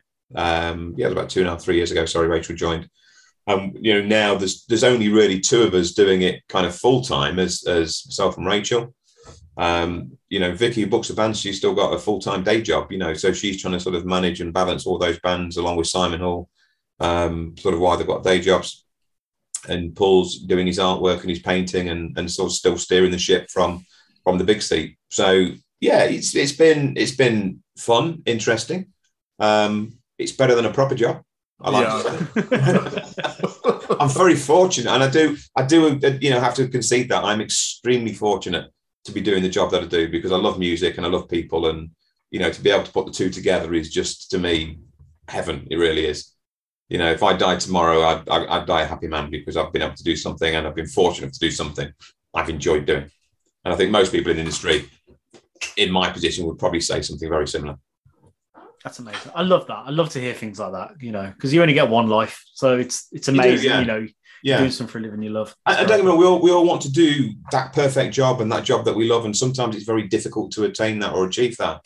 You know, not everybody gets that that sort of utopian position in life. Um, and, and we all within Bloodstock believe that we've we've kind of been fortunate enough to get that. It's still very hard work. Don't get me wrong. It's not it's not easy and it has its challenges. Being a family, we swear at each other a lot more than we would do if we were employed normally, um, and we fall out regularly. But it's it's you know it's all for a passion for the same reason. So uh, and it's not just us. Let, let me you know put that out there. There's a lot of people involved within Bloodstock and with with making that happen. And you know from the, the teams that work with us, from the production company, yes, we production we work with, security and and stage teams and and lighting and everything. Everybody that's involved has a passion, and that's that's so lovely to see. It's what's good though, as we see you fall out a lot, and it's because you all care, though, don't you? It's it, it would Yes. suck if you didn't, if no one, you know, if you weren't falling out at each other, swearing at each other, etc. Oh, It's yeah. all, all all for the love of it. It's, it's beautiful. It's There's a tremendous amount of passion there, I have to say, you know, and and sometimes that can that can take kind of take over the emotion. You, you get very emotional, you know, on, on things because you want it. You know, we all want it to be absolutely perfect, and we want it to be the best it can be for the fans' experience and for our experience and and for the crews and the teams. You know, and I think the dynamic that we have is great because although we clash on certain things, we also have skill sets that we bring, and everybody everybody has that dynamic difference that I think kind of makes it work. Um, you know, and I think if you remove one element of that, it kind of probably wouldn't be what it is today. Um, Yeah. You know, and that that's not just you know myself and and brothers and sisters and dad and what everything else. That's that's the whole family unit, including all the fans and and all the teams that work with us. You know, it's it's we listen. That's the big thing. We like to listen. Amazing. So, as you said, your dad came up with the idea of Bloodstock in 2001. But Yeah. where did that idea come from? He was he he was it was actually 2000. He was sitting in a pub opposite the assembly rooms, and he was just basically shooting the breeze with a few people, uh, and they were reminiscing on the old Monsters of Rock days and things like that. And and it was just mentioned that um, he said, "There's nowhere there's nowhere you can go now in the UK that's got proper rock metal bands that you can go and have a good old sort of festival kind of show." And somebody said to him, Ben, they'd had a few beers at this point, and somebody sort of mentioned, "Yeah, you should start one, Paul." Knowing that with my dad is an artist, so he's very much fire from the hip. You know, if an idea pops in his head, doesn't need a lot of thought. If he knows it's a good idea, just do it. Um, and that's kind of what he did. He, he he basically was just moseyed on over to the assembly rooms and booked the venue um, for the following year. It was, it, you know, no idea at all what he was doing or what the concept was going to be. He hadn't even thought of the name at that time um, for Bloodstock. And uh, the lucky thing is, he was he's obviously being an artist, which was his, his kind of passion and his day job. He he was done album covers for for Saxon and whatever since 1984 was the first one for Crusader. So he did nothing other than went home, gave Biff a ring, and said, "Look, I need you to do me a favour. I've never asked you for anything. I'm putting on a, fe- a festival next year. I need you to headline it." And you know, and Biff, being as creative as he is and in the same wavelength as Paul, just went, "Yeah, all right, no worries, I'll do that." And and that was it. amazing. Yeah, it, it was kind of one of those surreal moments. Um, you know, and, and it started out as a one-day festival back in 2001. So it was literally just they'd had a few beers. Had they not gone out that night or that day, would Bloodstock have happened? Maybe not. You know, it's it, because that spontaneity of, of just literally walking to the venue and booking it probably wouldn't have been there. That is incredible. Yeah. That is an awesome origin story. What about the name Bloodstock, though? It stands out. Where did that name come from? Um, that was again just they were just sort of shooting the breeze. I think it was Martin Walker actually that um, sort of spiraled the name um, back in back in the day, and I think it was it was he sort of said it, and everyone kind of just went, "Yeah, cool, that, that works. Let's get let's do that." Not thinking at the time it was anything to do with horse racing. That that wasn't the mentality behind it, which we since discovered it was. Um, Wait, is it what? it, yeah, bloodstock. It's to do with horses as well. Believe it or not, yeah, it's, it's it's it's to do with I don't know whether it's the breed or what they call certain breeds of horses, or I'm not I don't know that, it, but I know it's to do with horse racing anyway. Um, but we don't look at it like that. It's all about Well, no. Stan and, and whatnot. Yeah. So, so at what point did you get involved in the festival then? Was it from the beginning or? Yeah, I mean, I was involved from 2001, but just not re- with real any real kind of identity. Um, it was Paul and uh, a guy called Vince Brotheridge that that sort of spearheaded Bloodstock initially uh, in the early years, and, and between them, they kind of called the shots, and ran the show, and everything else. And we were just there as his kids to pick up the pieces. I think Vicky and Rachel were doing merch on the merch stand. I was basically backstage just as a bit of a runner, you know, and, and something needed done. Yeah, go off and do that, get this done, and whatever. So it was, it was, although in its infancy, we didn't come in as sort of high tier employees or anything else like that. We started from, you know, an entry point. I'd like to think. I never say the bottom because there isn't a bottom in the industry, but you know, an entry point in knowledge, and and kind of grew with the with the festival and learned more every time we did it. You know, I mean, we how we got away with it in the first six seven years is is still a mystery. You know, some of the stuff that we we kind of got up to and not knowing a thing what we were doing. You know, even riders. I've got a list of riders that, for the bands. I'd just pop off to Asda, you know, and just sort of I'd be picking the shelves and thinking they wanted what? That's close enough. That'll do. You know, it was like it was like, but it works. You know, nobody really complained, and you know, we we just learned more as we went along, uh, and we learned a lot off a lot of stuff off people in the industry as well. You know, who we met over the years, who who sort of told us. Actually, you could probably do it better if you did it this way. It's like ah, light bulb moment. Yeah, why didn't we think of that? Um, so you know, it's it's as much as I'd love to think it's all you know our doing. We we learned a lot along the way from a lot of very influential people. So you know, and a lot of very intelligent people who do well in this industry. So it's always good, I think, to never assume you know everything. Be prepared and be mm. open to learn. You know, even now, I wouldn't sit here and say we're experts at what we do. You know, we do we put on a great festival, which is done by great people, but we learn something new every single year. So it's always good to do that. That is absolutely amazing. I love it. I absolutely love it. I feel that alternative people, in a way, kind of get forgotten about. You know, you have like all the clubs and all the shows and stuff that happen. Like I think there's like maybe one, if not at all, any alternative bars or clubs anymore. They don't really. I think maybe there's like maybe a night, like a club night will have one rock room, but Yeah. you're not get a lot of people in there. And it's just, yeah, I feel that um, it's quite nice now that you've got that, you know, you've, you've, you've got download. I think there was Ozzfest back in the day as well, Yeah. which I think is now download. Um, So to have something else that's a bit heavier, more metal esque is incredible. Because obviously, Reading and Leeds used to be a more alternative festival, and now that's just got a mixture of everything in there now.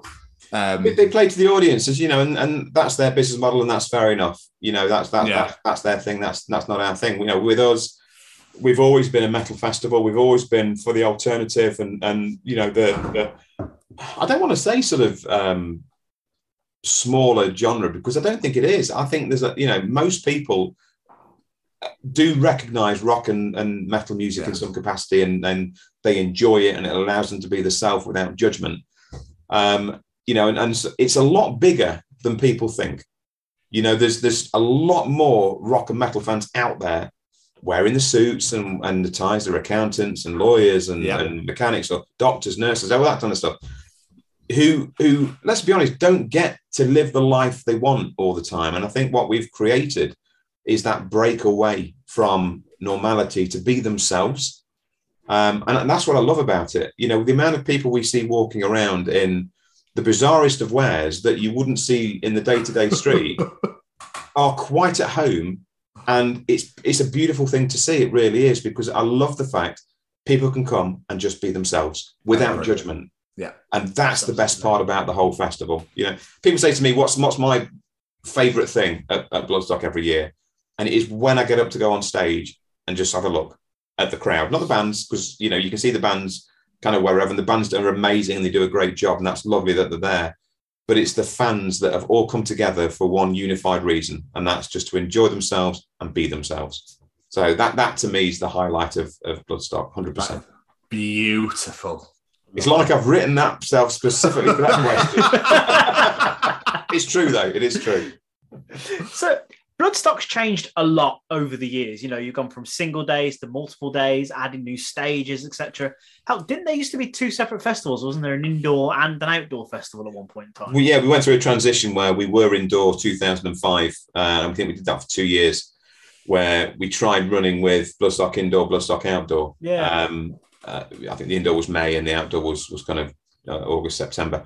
But it, it it kind of didn't really work at that time because I think you download had started in 2004.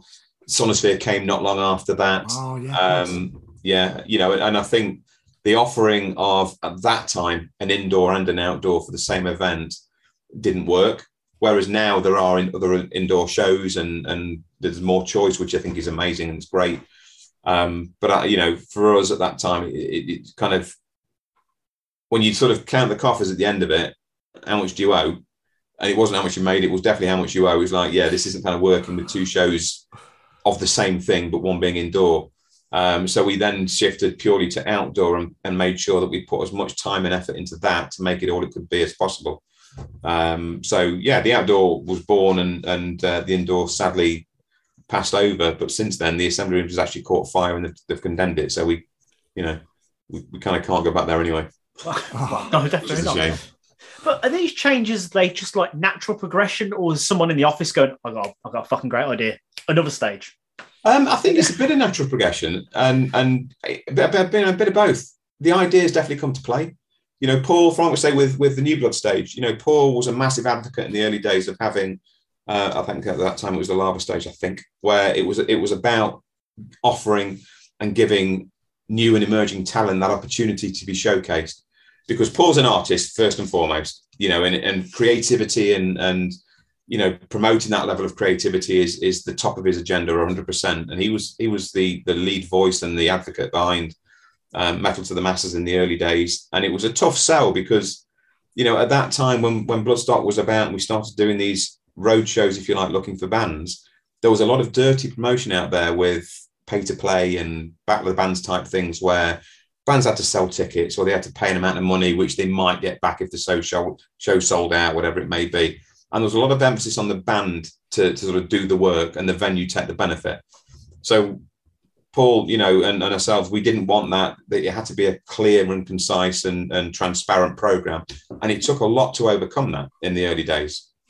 So, you know, the, the ruling was quite simply a band has no pressure on them whatsoever, other than to perform. We're not interested in them selling tickets. We're not interested in them paying a penny. And if if we see a promoter is actually endorsing that, then we drop the promoter. We work with somebody else. So, you know, it's got to be about performance. It's got to be about the showmanship and how that band actually hits the stage and what they deliver, nothing else. And there shouldn't be a distraction from that for the band. Um, but then there needs to be a route to sort of work with these bands and offer them something back. So, for argument's sake, nowadays we record um, all of the shows for the bands and we, we massively subsidize it. There is a cost to the band still, but we, we sort of hit take the big, big cost because we give it we give them a, um, a recorded show which has already been pre-edited and mixed, but we then also give them the full multi-tracks for them to mix themselves and everything else for for their their entire show, um, which we kind of pick up the majority of the cost for. Um, to try and give them that opportunity to have something professional to sort of showcase themselves, because your phone's only going to get so much and sound hmm. distortion and everything else. You know, give these bands opportunities with agents and management and press and you know the fans to see them and stuff like that. So you know, and follow the careers through to see if we can sort of progress them onto other stages. So you know, as as that kind of developed from the New Blood stage, you know, then the same thing happened with the Sophie Lancaster stage, and obviously we know the sad story behind Sophie, and you know the banner at the back of you there, I can see. Yeah, we're going to touch on that. Yeah. Yeah, yeah, you know, and it, it felt right that you know we wanted that stage not to be a a one two year naming opportunity. It's something that we felt was extremely poignant to certainly our culture and music um, and the discrimination that I think we've all probably faced with even the snide remarks that people may, you know, used to say about you grab and, you know, you greasy, whatever it may be. And, you know, we've all been victim of that. Even when I used to have hair on my head, you know, I, I had the same sort of um, discrimination to a degree in the earlier years. So we wanted to make sure that when we did that, it was a name that would stay in, you know, forever with the festival and with that stage. So Sophie, um, the Lancaster stage has kind of grown as the festival's grown, and higher profile bands now now sort of hit that stage, which is fantastic to see as well. And you know, you've got two solid offerings on there with with your sort of main and Sophie, and then you've got some great acoustic sets and other sets with um, the Jaeger stage and the emerging talent now on the New Blood stage.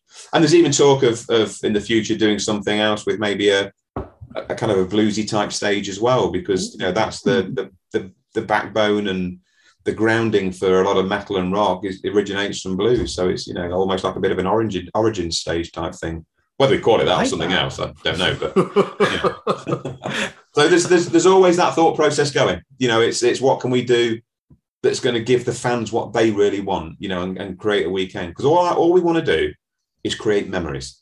If people can come to Bloodstock, you know, and and they want you want to have those I was there moments you know, and it's it's when we have we've had Twisted Sister's last ever show, and, and lots of other bands have done sort of the same sort of things. You know, Judas Priest last year with the 50th anniversary show, and it was the the first show that they'd done, obviously with the pandemic and everything else, which was delayed. So it's nice to have those moments in time that people can reflect back in 10, 15, 20 years and tell the kids and the grandkids about. And the one, you know, I remember when I was there and this happened and that happened. And it was great. Um, you know, we used we've we've done a few. I'm just we're talking and waffling now.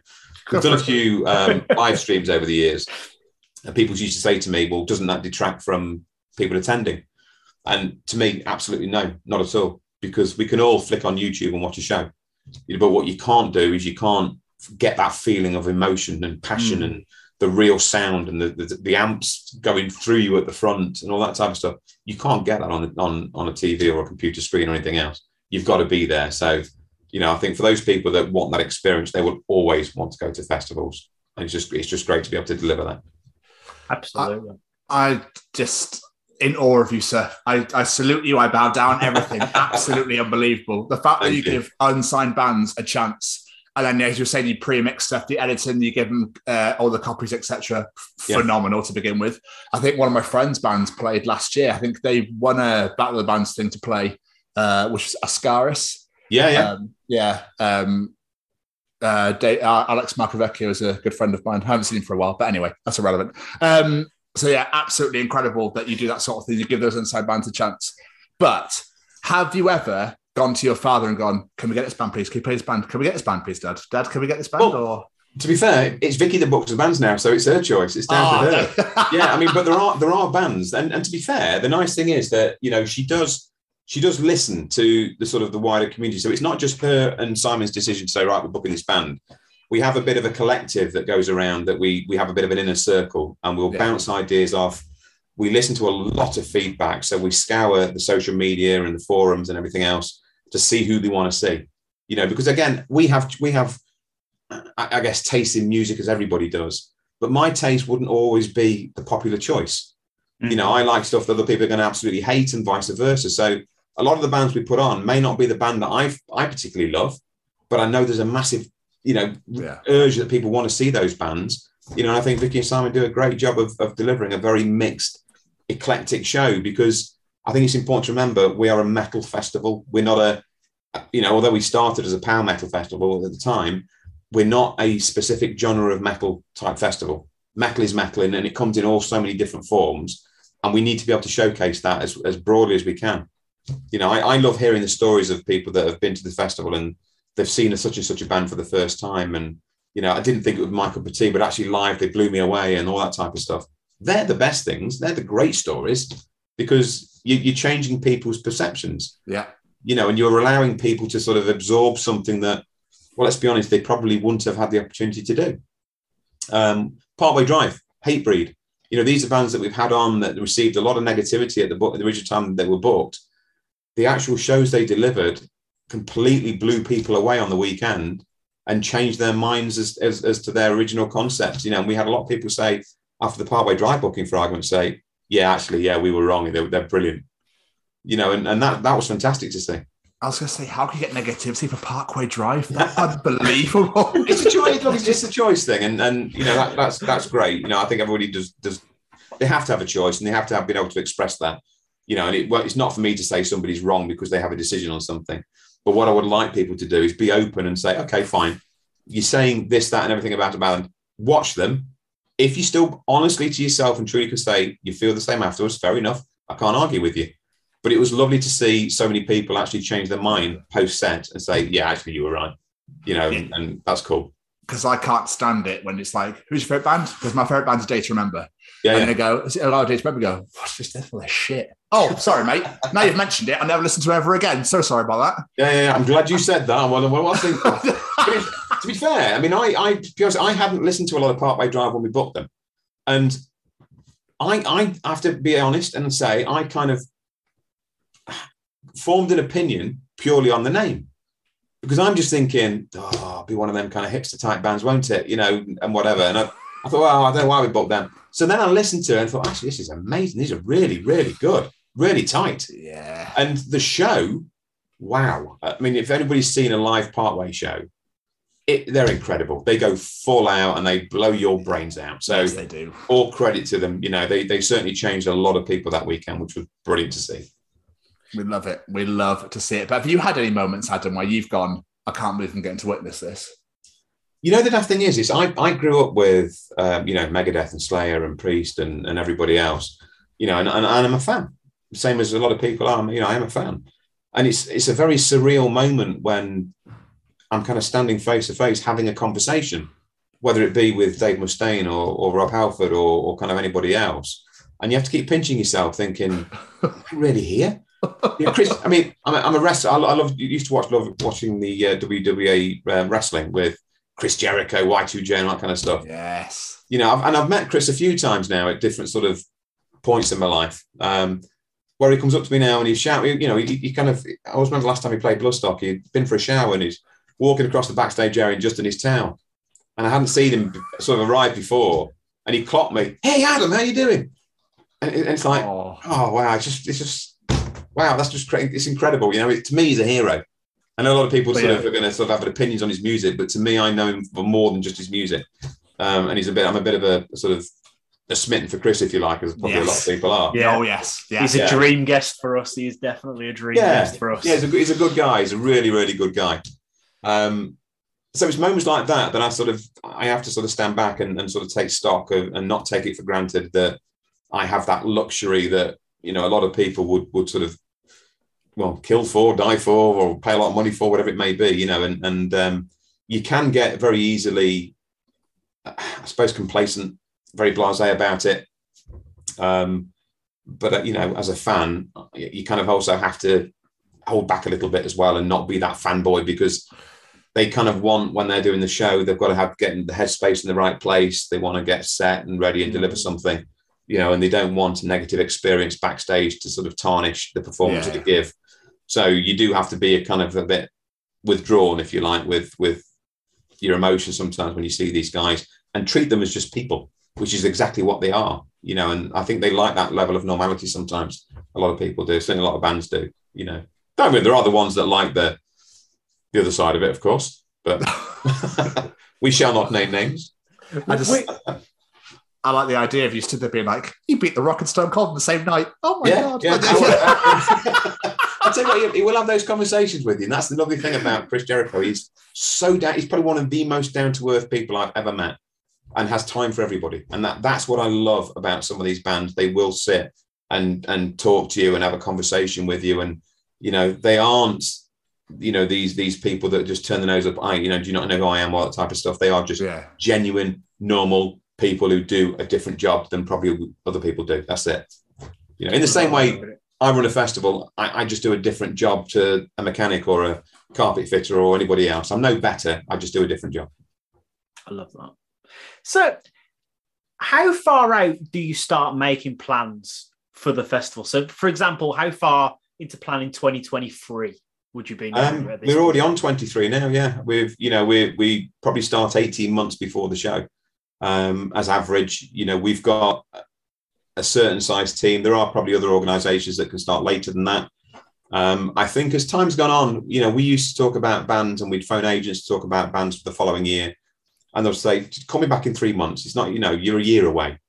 Whereas now we're kind of having conversations and the agents are contacting us for show, uh, you know, the show in 23.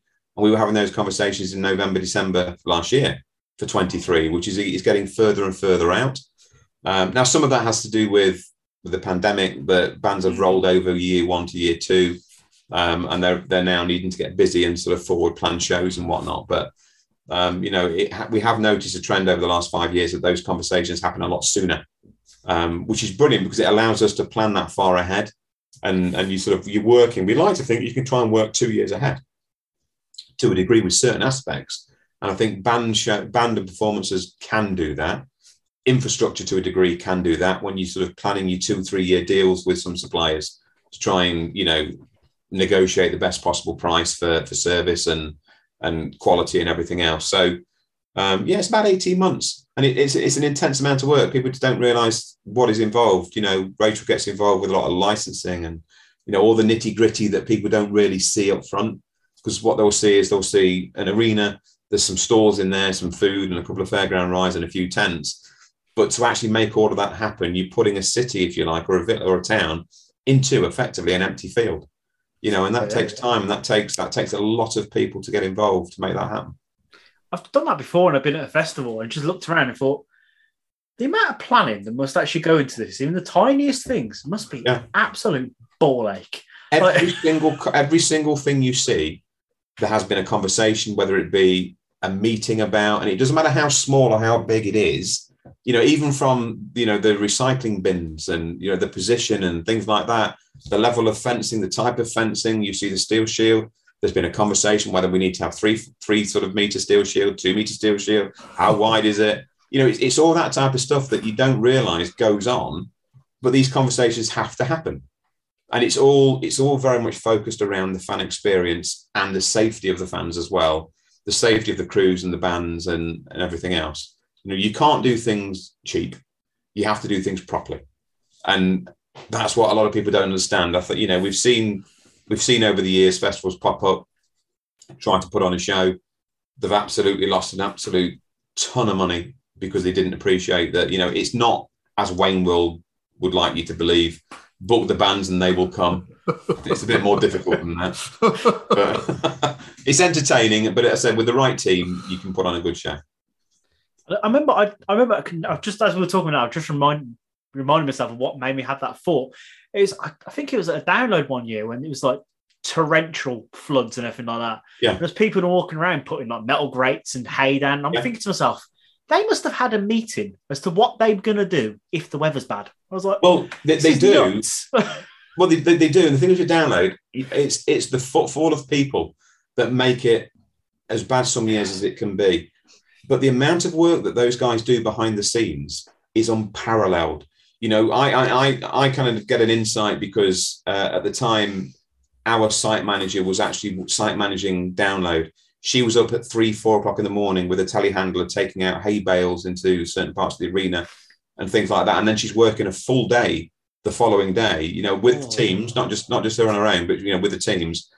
And it's all the bits and bobs that, that the fans don't see that happens when they're there because they can't take vehicles into the arena when there's fans there because health and safety won't allow it and certain things like telehandlers. So they have a window of opportunity, and that is usually when everybody else is sleeping to try and make everything as, as effectively good as they can do. But none of us can control the weather. You know, it's we're, we're at the hands of the gods at that time, and you know, June can be horrifically wet. It can be beautifully sunny. It's you just never know. And the same for August. You know, we we have the same problems. We've had the wind, we've had the rain. You know, we, we can all be hit with it. It's the UK. It's January to December. Yeah, You pretty never- much. Yeah, you never yeah. fucking know. Yeah, yeah, people sort of look at. I, I have to laugh. I mean, people say, "What's the UK like?" I, my answer is, just, "Well, it's grey." You know, it's just it's about it's just grey. There's no real sort of. You know, it's not like bright sort of Australia's like gorgeous sunshine, forty degrees. No, it's just grey. It's just about the same all year. It's a bit of a monotone climate, really. And sometimes you get sun and rain at the same time. Well, exactly. Yeah, you know, I went to Scotland once. And I think we had sun, rain, wind, and snow all in one day. It was amazing. So, you never know what you're going to get. All part of it.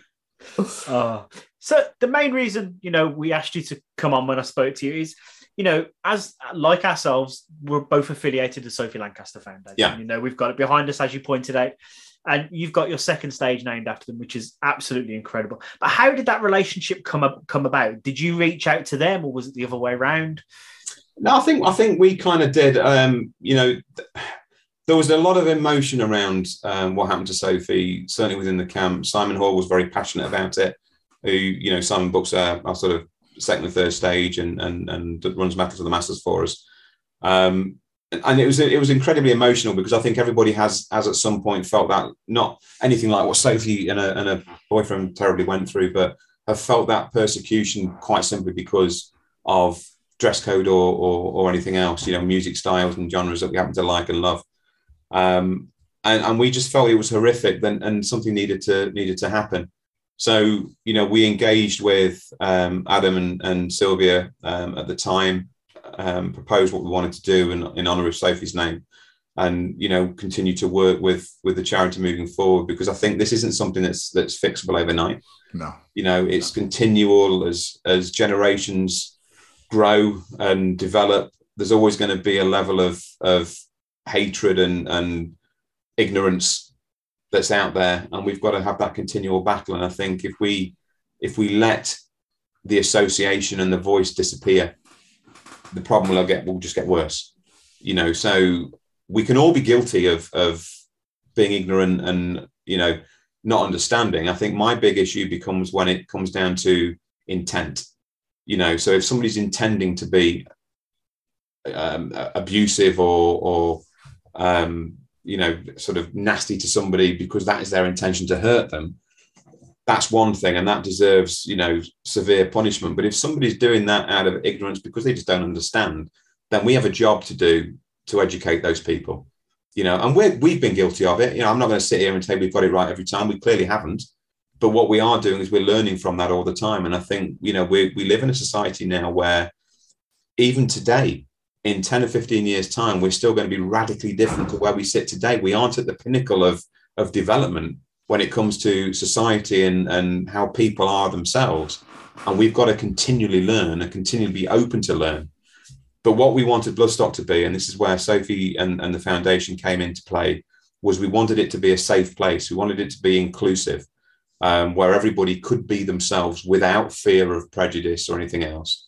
So you know we will take any form of abuse at the festival in the build up to the festival if it's if it's surrounding anything that we're any of our assets that we're involved with we take that extremely seriously you know and and we do not want to see it and there'll be there'll be you know, whatever punishment we can administer for for those people that that cross that line, we will do. You know, whether it be lifetime bans, whether it be police involvement if that's required.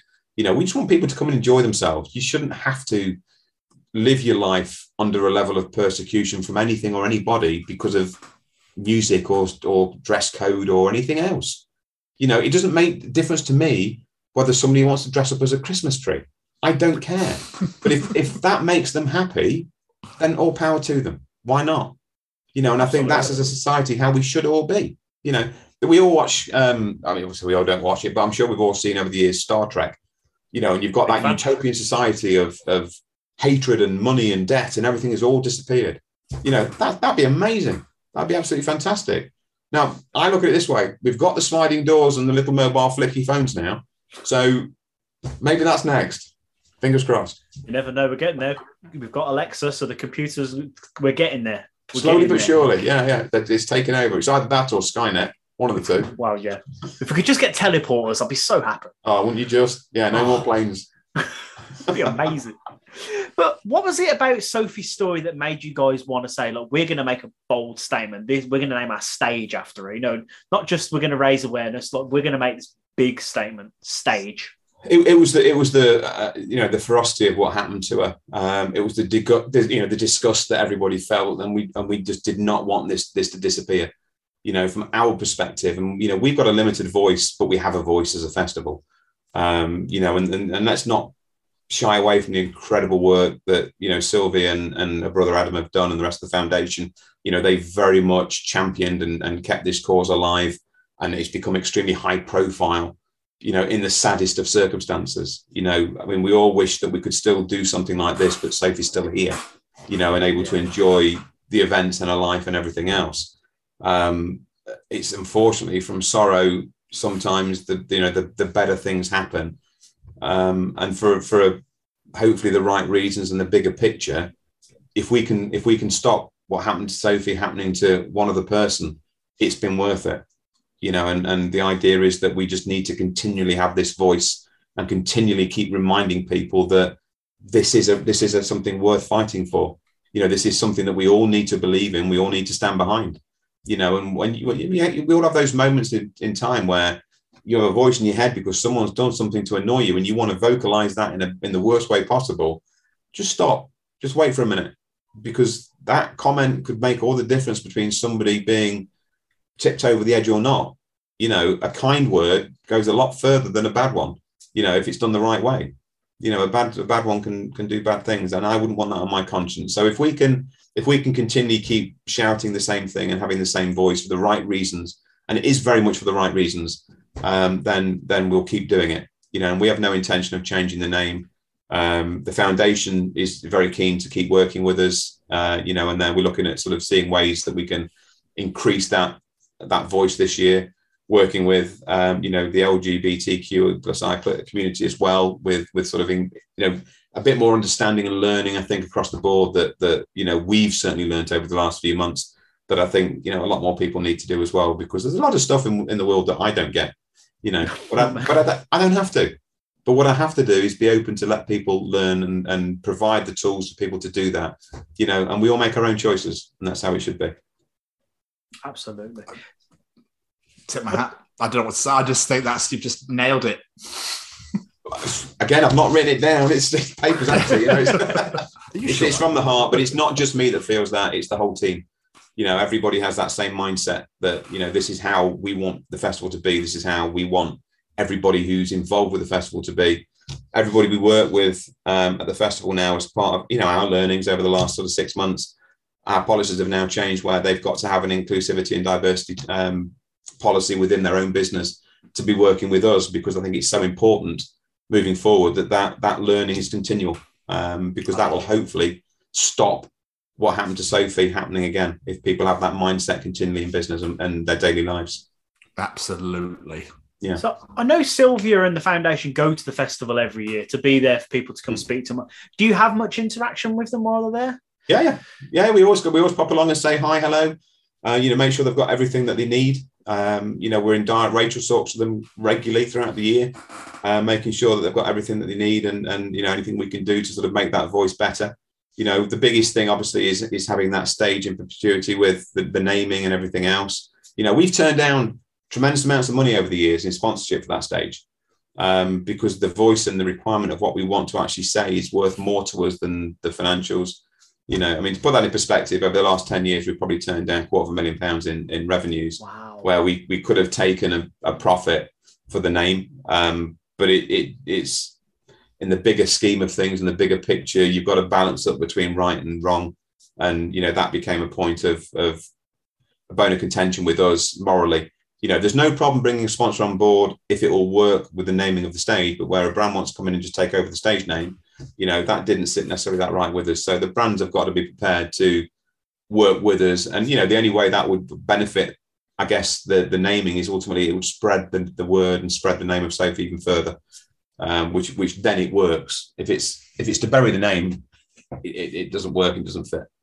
You're right, though. It works because, you know, say someone's coming to the festival, they go, Sophie Lancaster. Who, who the hell's Sophie Lancaster? They Yeah. Google that, they find out all about it, they find out all Yeah. about the foundation. It's a brilliant, brilliant idea. Yeah. You know, and there's been a lot of people over the years who've learned so much from it you know and and um, everybody i've spoken to that's that's ever learnt about sophie has been absolutely you know mortified and appalled that that happened you know for absolutely no reason other than they dressed a certain way which there's no excuse for in today's society or even then so um, we've got to do as much as we can do collectively not just at bloodstock but everybody who who supports it as you guys are doing uh, to sort of get that message out Absolutely. We had Sylvia on the show, and that was that was when we, we messaged and we were like, okay, we want to work with you guys. I know we can't do a lot, but stick out your name in the background. We'll wear the merch every week. You know, just try and raise that awareness. We've spoken to them. We want to try and Yeah. come to Bloodstock if we can get the money together to go, so we can help them out. Just like go around, talk to people, get people to come to the. the Look, we, you know, we endorse anybody that wants to come to the festival and, and sort of, you know, help help uh, the foundation, everything else like that. You know, we welcome it with open arms because I think it's a very, very important thing to discuss and talk to. So, you know, you guys get yourselves down there this year. You know, we'll get you sorted there and, and just come along and, and yeah, do your thing. Definitely. we really want to try and do it. So moving on from that, though, do you have any particular standout moments from the festival over the years? Be it be good, be it be bad, just anything you know, just just like We had think, one of our first open airs. I think it was 2005, 2006. The stage was hit by lightning. Um, What? one of the days. Yeah, yeah, yeah. Stage was hit by lightning. The fans thought it was actually part of the show, it was just how they figured we worked that one out. I don't know. Um, just so damn metal. you know, it's like, how'd you do it? Do it again. We can't do it again. the wind hit the stage so bad that the stage went kind of like that a little bit. So the stage kind of started leaning over, but we got away with it somehow.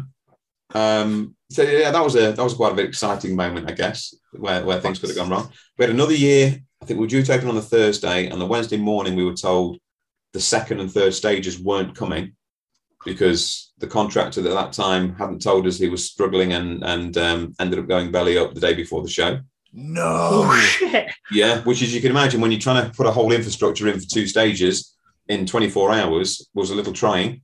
A little Um, bit, yeah. But to be fair, you know, the the community rallied together very quickly, and and um, within I think about 18 hours, we had two stages installed with lighting, PAs, and everything else. It wasn't perfect, but it enabled the show to go on. Um, so yeah, we we learned with that, and we still work with those contractors now, which which Yeah, is wow. great to do. So yeah, there's been there's been trying moments, I guess. You know, one of the big outstanding moments for me was was and, and I love getting, you know, a lot of foreign acts and foreign bands over as well. Hmm. You know, likes we've got Bloodywood coming this year, and and you know, I'm a I'm a big sort of fan of Jinjer. I can't wait to see Jinjer play this year. Obviously, with everything going in the Ukraine, I hope that still happens. Yeah. Um, I'm sure it will, but you know, it's it's one of those things that you, you sort of. I love the international side of what we can do and bring in and, and sort of help give a lot of bands that next tier up. You know, we've been fortunate enough that we've been able to work with a lot of bands and give them their first UK headline shows. You know, the likes of Gojira, you know, they, they were sort of first headline show at a festival was Bloodstock. Um, we've done it with Mastodon, we've done it with Ghost, we've done it with um, oh god, Cammy, I can't remember the top of my head now, but we've done it with canvas bands where we've tried to do that throughout the year. And it's not because we've sort of felt they've needed a lift up. It's just that we've recognised the fact that that's where they now sit. You know, and it's enabled them to be more elevated in the UK because they're seen as headliners rather than, yeah, we'll book them, stick a mid card somewhere, you know. So it's it's working with the bands to deliver, help them, you know, and, and it helps us, and we can deliver something a little bit more dynamic than than just the same old, same old. Absolutely love it. So obviously your lineups have just got bigger, stronger, huge, hmm. massive from from beginning to now. Did you ever think that the festival would be as successful as it is today?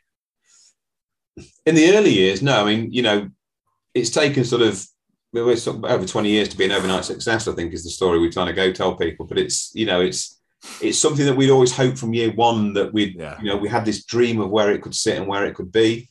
Um, you know, I won't sit here now and say we make millions of pounds from this festival. everything. We don't. You know, festivals kind of don't sort of make money until they're over 90, 95% capacity. That's the rule of thumb when it comes to sort of putting your mass on for cost versus everything else. And if you don't sell your festival out, you know, you, you don't make money. It's as simple as that. Um, but whereas we, we tend to sort of work very passionately with um, the fans, and we have such a belief because we are fans ourselves. You know, in the early years, there were mortgages on the line, there were houses on the line, there was a lot of personal risk with a lot of the directors that quite simply, you know, if this doesn't work, then it's not just a case of, oh, well, back to the day job. It's right, where am I living? You know, it's kind of one of those. You go through a lot of that, you know, and, and and Paul and Rachel and Vicky and everyone's kind of, you know, we all sat in that circle and kind of went through those those dilemmas. But I think there was so much belief and passion behind what we we sort of believed plus Bloodstock would be. We stuck with it, whereas probably many would have given up and, and sort of walked away. Um, you know, Vince in the early years decided after a few years that it, you know, he couldn't he couldn't commit the time to it any longer, and and you know was doing his day job and he was very busy doing that. And it was at that point that Paul took the mantle himself to think, no, I'm not going to let this disappear. I believe it can be something. Um, and he did. And as, as kids, we kind of all stepped up to the plate and had our roles defined and were able to sort of over the years, and it's taken time um, to turn it into to what we'd like to think now is an amazing UK festival that fans really enjoy. You know, it's the biggest metal, independent metal festival in the UK, which is great.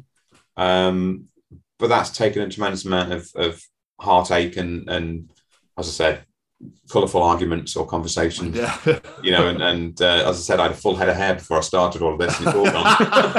that's why I always wear a hat now. You know, it's yeah, yeah. I going to yeah. say, you know, No Tom's way. trick now.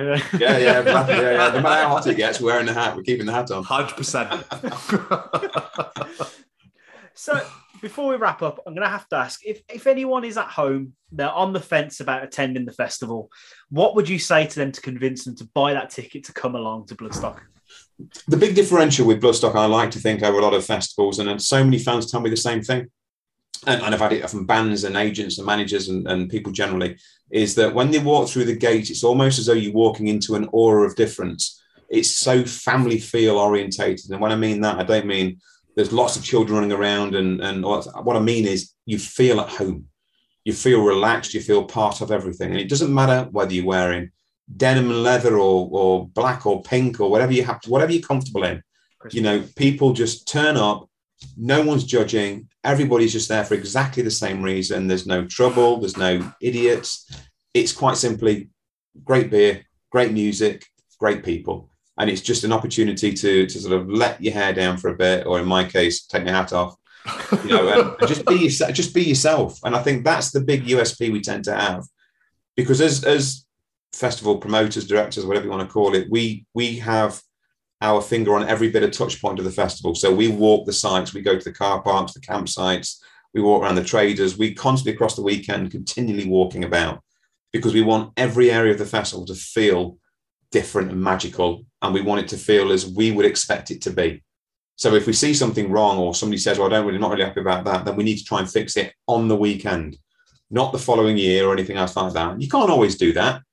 But where people come up to me and say, "Oh, I've just been such and such," and they'll see me walking around, and you know, we talk to people, and how you how's your weekend going? If we pick up on anything negative, let's try and fix it before they go home, so they can see we listen. You know, so I think the big thing that we have over probably a lot of other events is is that personal touch, that personal feel, and and that closeness to the fans. Because as I said, we are fans. You know, that's the whole point. Beautiful. Love it. Absolutely love it. Tom, have you got any more questions? Yes. Did you ever think that when you were a mechanic uh, slash car working in car dealership, and then your dad had this amazing idea Yeah. that you would be so- yourself? Did you ever think this is where you'd be today? No, not even slightly. No, I, I, I don't tend to look more than five years ahead. You know, when I when I was a mechanic, you know, I only think at that point then will I at some point become a master mechanic or whatever. Yeah. And you know, two years into doing that and scrubbing grease out of my fingernails, well, that wasn't going to happen. You know, and then it's, you know, you. I, I think we're we're all guilty of living day to day to a degree because we don't ultimately know what the future holds, and we've been through so many changes in our lives, certainly as you get older. Um, as, as I said, I'm immensely fortunate enough to be doing what I do, and I'm so so grateful that I'm allowed to do that.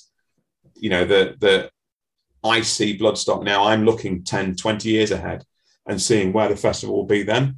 But it's it's not about being five times bigger than we are today. It's about being able to deliver every single year.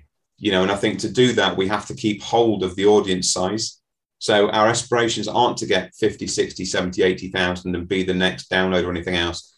Our aspirations are to sit 20, 25,000 and deliver quality every single year as best as we can. Stunning. Stunning. Absolutely Thank you. stunning. Love it. Before we let you go, Adam, would you like to play our little game we like to play with our guests? Without knowing what it is, I'll give it a go. it's called the quick fire round. All we do is we ask you five questions and you answer them as quick as you can. And they're all about you. So you're going to know the answers.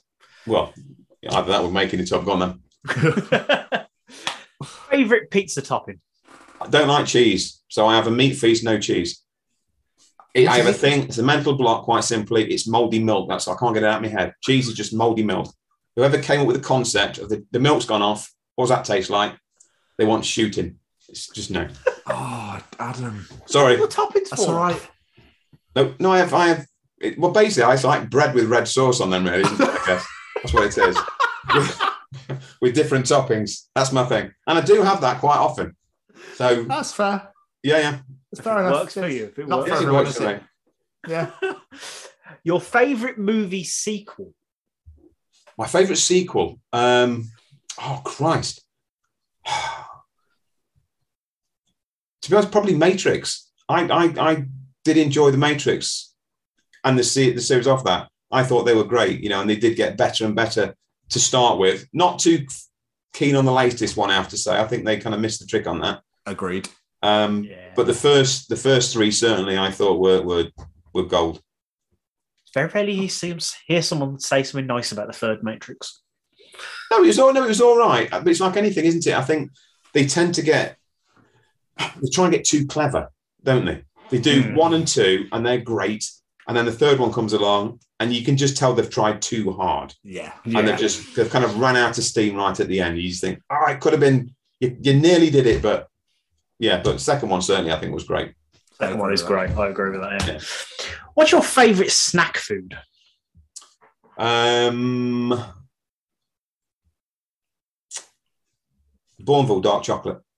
Oh, good choice. Yeah, Great shout. Good yeah. choice. Good choice. I, I I get myself one of those big bars, and I it'll it'll last me the week, but I like snacking a chunk off now and again, just when I'm working away, and yeah, it's Last year, though, that is some incredible like self control. That bar last year a week. I'm impressed. yeah, no, it's, it's, we've got one here. That's why he said it. Like, "Ah, that'll do. Yeah. No, it's, it's there. Don't worry. Who would play you in the movie of your life? Um, Kevin Bacon, and I'll tell you for why. Because no, no, no, no, no, it wouldn't. No, it wouldn't. It wouldn't. I think it would be. It would be Johnny Depp. Now, the reason I say that is I was um, walking through Bloodstock one year, and a guy called Will Johnson, who looks after our VIP, I was walking through the field with him, and I can't get, I, as I do most years, people come come up and say hello and, and have a chat and everything else. And so you, you go in sort of 10 feet, stop, 10 feet, stop, 10 feet, stop. And he just turned around to me and he, and he said, he, he said something to him. And I said, mate, I said, I just know how Johnny Depp feels now when he's walking around streets. and he's never let me forget that. And what every time he does now, every opportunity he gets, he's, he's photoshopped me and Johnny Depp in every possible scenario you could think of. So it'd have to be Johnny Depp for that reason and that reason. That only. story. That's Absolutely. amazing. Yeah, yeah. I don't even know why I said Johnny Depp. It could have been any any actor at all, but it was the first one that came out of my head. So Oh, and last question: If you were to get in a time machine, go back in time, and give one piece of advice to young Mister Adam Gregory, what would that be? Don't give in.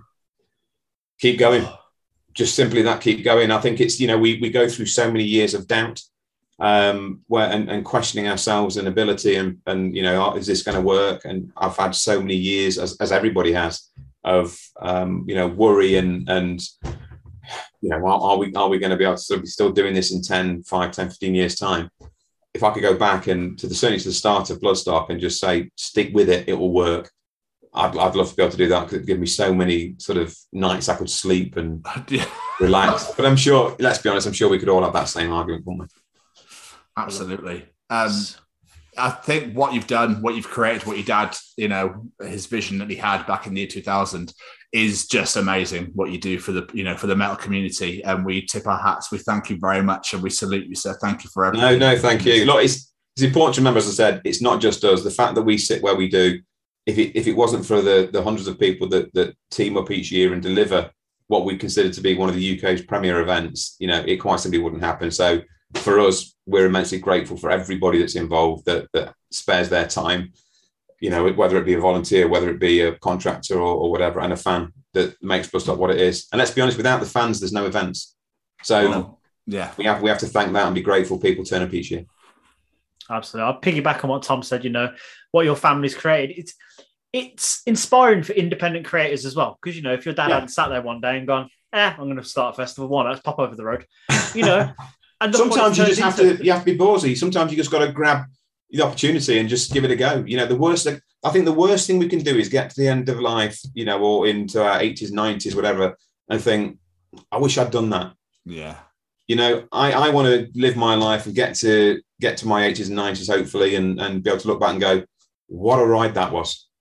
You know, that's where I want to sit. I don't want to sit with regret. I want to sit with I've done and I've tried. And you know what? I'm going to fail a lot along the way, but I only need a few successes to make it all worth it. Absolutely. Love Yeah. it. Thank you so much. Before we let you go, um, any plugs, social medias you want people to go check out? No, just get along to Bloodstock, bloodstock.uk.com, grab your tickets if you've not got them already. Um, you know, and and sort of just come with us and enjoy the weekend and just have have have some memories made. That's all it's about now. It. Create the memories. Absolutely love it. And we definitely hope to see you there as well. We uh, we are planning on uh, coming down, so No, good. it'll be Yeah, we're gonna try our absolutely best. amazing. Yeah, absolutely. Adam, sir, this has been an absolute pleasure. Thank you so much for coming on the show. We No, really, my pleasure at all. And uh, yeah, you know, I really appreciate your time and taking the interest in uh, talking about Bloodstock. Oh, And absolutely, No. absolutely, and it will be out next Friday. send us a link for it if you will, and we'll get it shared for you as well. Oh, Oh. You, you're true, gent. True, Perfect. gent. Our pleasure. Have a wonderful evening, sir. You take You care too. of yourself. Take and we'll care. speak soon. See you later, Take man. care, Bye-bye. Bye bye. Bye. What an incredible conversation. I loved this so much. It was It was great. fascinating. So great to find out how festivals really work and operate and how much manpower it needs and what they need for this, that, and the other, how to get the bands on board. Insane. And literally, like I said before the interview started, how literally, if you had put your mind to something and you really wanted to work that badly, if you work your fucking ass off, look what happens. It's amazing. Ta-da. And I just love that story of getting two stages within, what was it, 48 hours? Or Something not even that. yeah. Some stupid like that. Just nuts. The stuff that you have to do. It's amazing. There are some wonderful people out in this world. Guys, we hope you enjoyed listening to it as much as we did recording it. Mr. Stevens. Yes, higher. It's audience participation time. Let's participate. Ladies and gentlemen, it's time to participate in Jamie's participation challenge. This week, I said we've all had those awkward conversations on a first date. Someone always says something they regret. Our question to you this week is What is the worst question you can ask while on a first date? Use your imagination and think of something, or even better, tell us one from experience. Do you have anything, sir? This guttering's really nice in this building, isn't it? Look how they've got the pipe going all the way across the, wa- the wall and down. Oh, the water will flow lovely out of there, and how they've paved the floor. exactly. Yeah, it's pretty dreadful. That goes to show you the most boring person in the world. Yeah, pretty much. I like that. What about you? to be honest, I couldn't really drag anything from experience because I've never really dated. Never really been my thing. I've never really done it. What did you say to Becky on your first date? Uh, main thing I remember about mine and Becky's first date is her telling me Star Wars was her favourite film, and I hugged her that hard I hurt her head. I think me and the half we went to Tiny Rebel and we were chatting and we'd been chatting for about four hours and hadn't even realised. That's And impressive. she had to get she had to get a train back. Yeah, nuts. That was That is great. quite impressive. It was a great first date. Literally, just set the standard. It was brilliant, absolutely brilliant. Actually, Thomas was scared of fish. Why would you be scared of fish? Not anymore, but she was. Fair enough. Yeah. Should we get some uh, audience answers? Let's do it. Jennifer De Bartolo says, "Do you know how much a kidney goes for on the black market? Incidentally, do you have both your kidneys?" Stan Harkle Road. What are your political and religious beliefs? Because nothing brings people closer than politics and religion. oh, Yeah. Matt Wolfenden. Ugh, I hope my wife isn't working here tonight.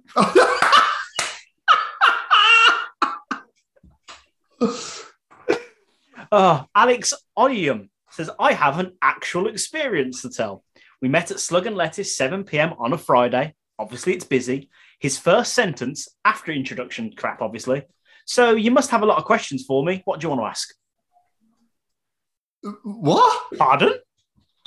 Uh, what do you mean? Who says that? One. I'm guessing this guy didn't get a second date. No, who, who does that? No one. What? There's, I've had some quite shocking answers to this for the No, real life story ones. Humans are absolute fuckers. Emma Robinson, genuine experience. Do you like swimming naked in the sea? Right? Is that on a first date? Who does that? Yeah, Oh, to the absolutely. point, yeah. All the time. I just, I just love going down to the beach and stripping off. It's tradition. If no one asks me, then I'm not interested. Bethan Thomas, I got asked on a date once, will you come to a Coldplay concert with me? I think we all know that was the last time I saw him. yeah. Chris Nation, what's your mom look like? Just want to know what to expect if we go the distance.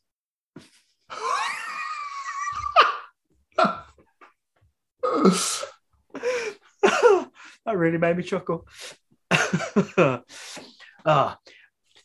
Emils Solmanis, can I have some of your chips?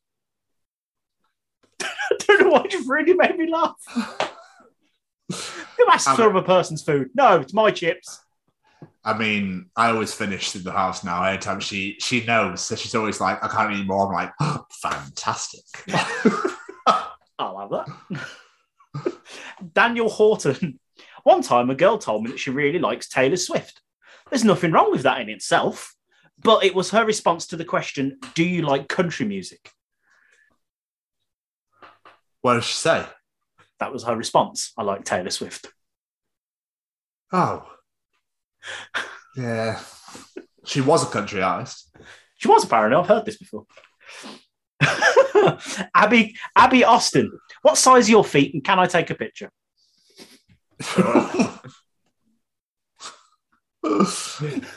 Ian Robinson. Where do you keep your money while you're asleep?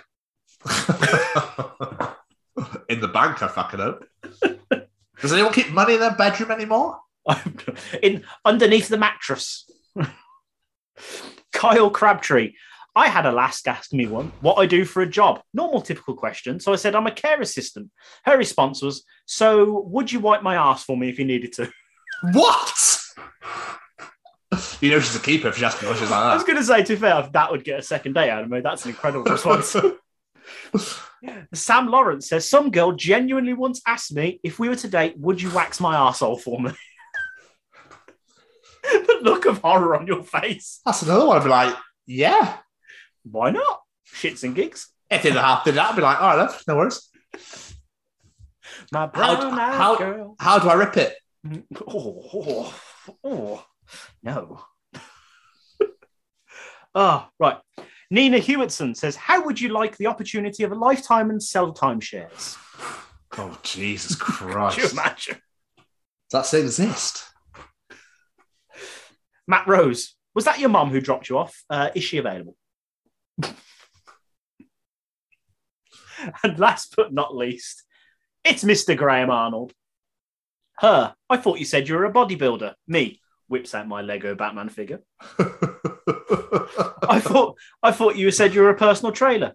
Me, whips out my phone and loads up Pokemon Go. Fuck's sake. Good though. Most Graham responses ever. We love it. We love it when everybody participates. Thank you so much, everyone that threw in your answers. We really, really do appreciate it more than you could possibly ever imagine. I know Jamie loves it because there's shit to do. out every week. Yeah. So when you come up with doozies like that, mate, this is what's going to happen. Absolutely. But if you enjoy participating in Jamie's challenges, and you enjoy being treated by Callum, and you enjoy my journal, and you enjoy the interview and all the shit before that, and all the other bollocks that we talk about, then check out the other 30 editions of the Chronicles of Podcast. You can find them anywhere you get your podcast from Spotify, Apple, Google, Matchmaker FM, Heart Radio. I don't fucking know. Any of those bad boys, you'll find us available on there, the Chronicles of Podcast. You can also come to our YouTube channel where you can watch our show and watch the interview as well. At the Chronicles of Podcast, hit that subscribe button, press the bell to get notified, and please leave us comments. Let us know anything you feel, anything you want. You can throw shit at us if you really want to. As long as you're commenting, that's all that matters to us.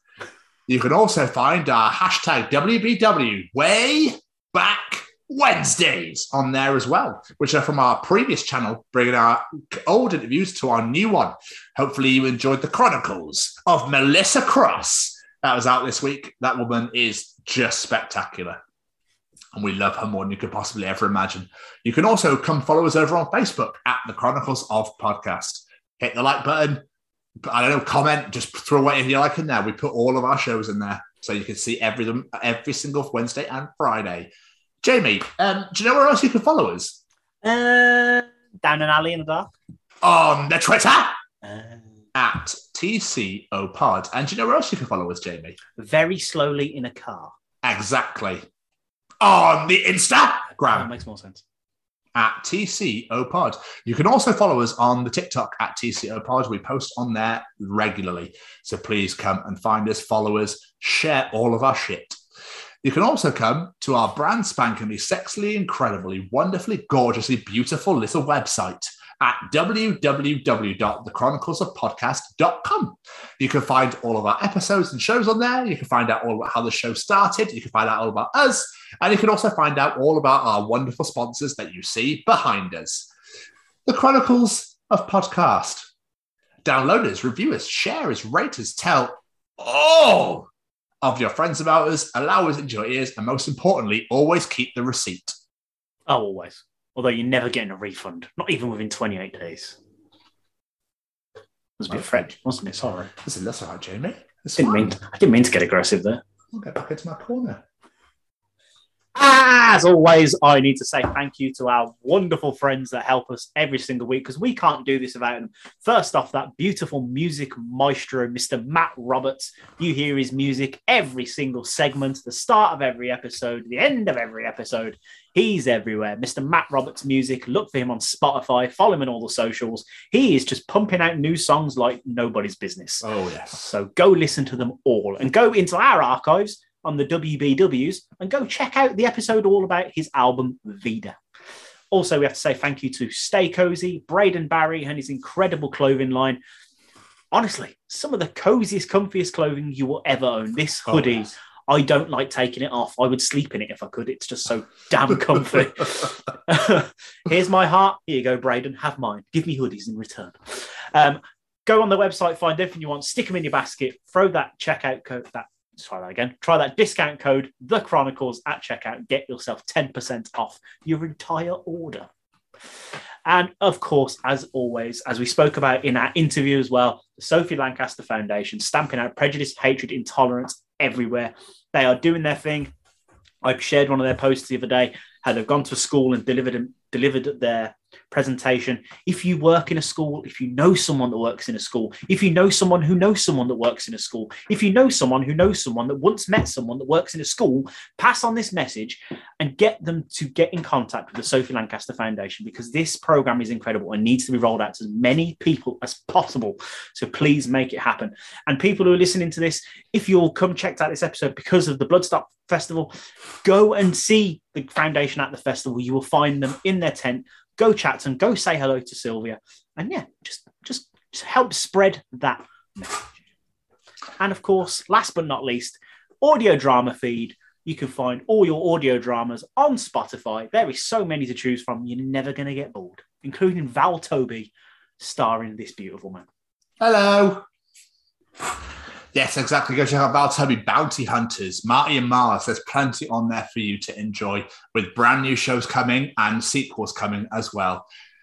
Well, Jamie, I have to say, it's been another great week again. It has been another great week. I enjoyed it very much.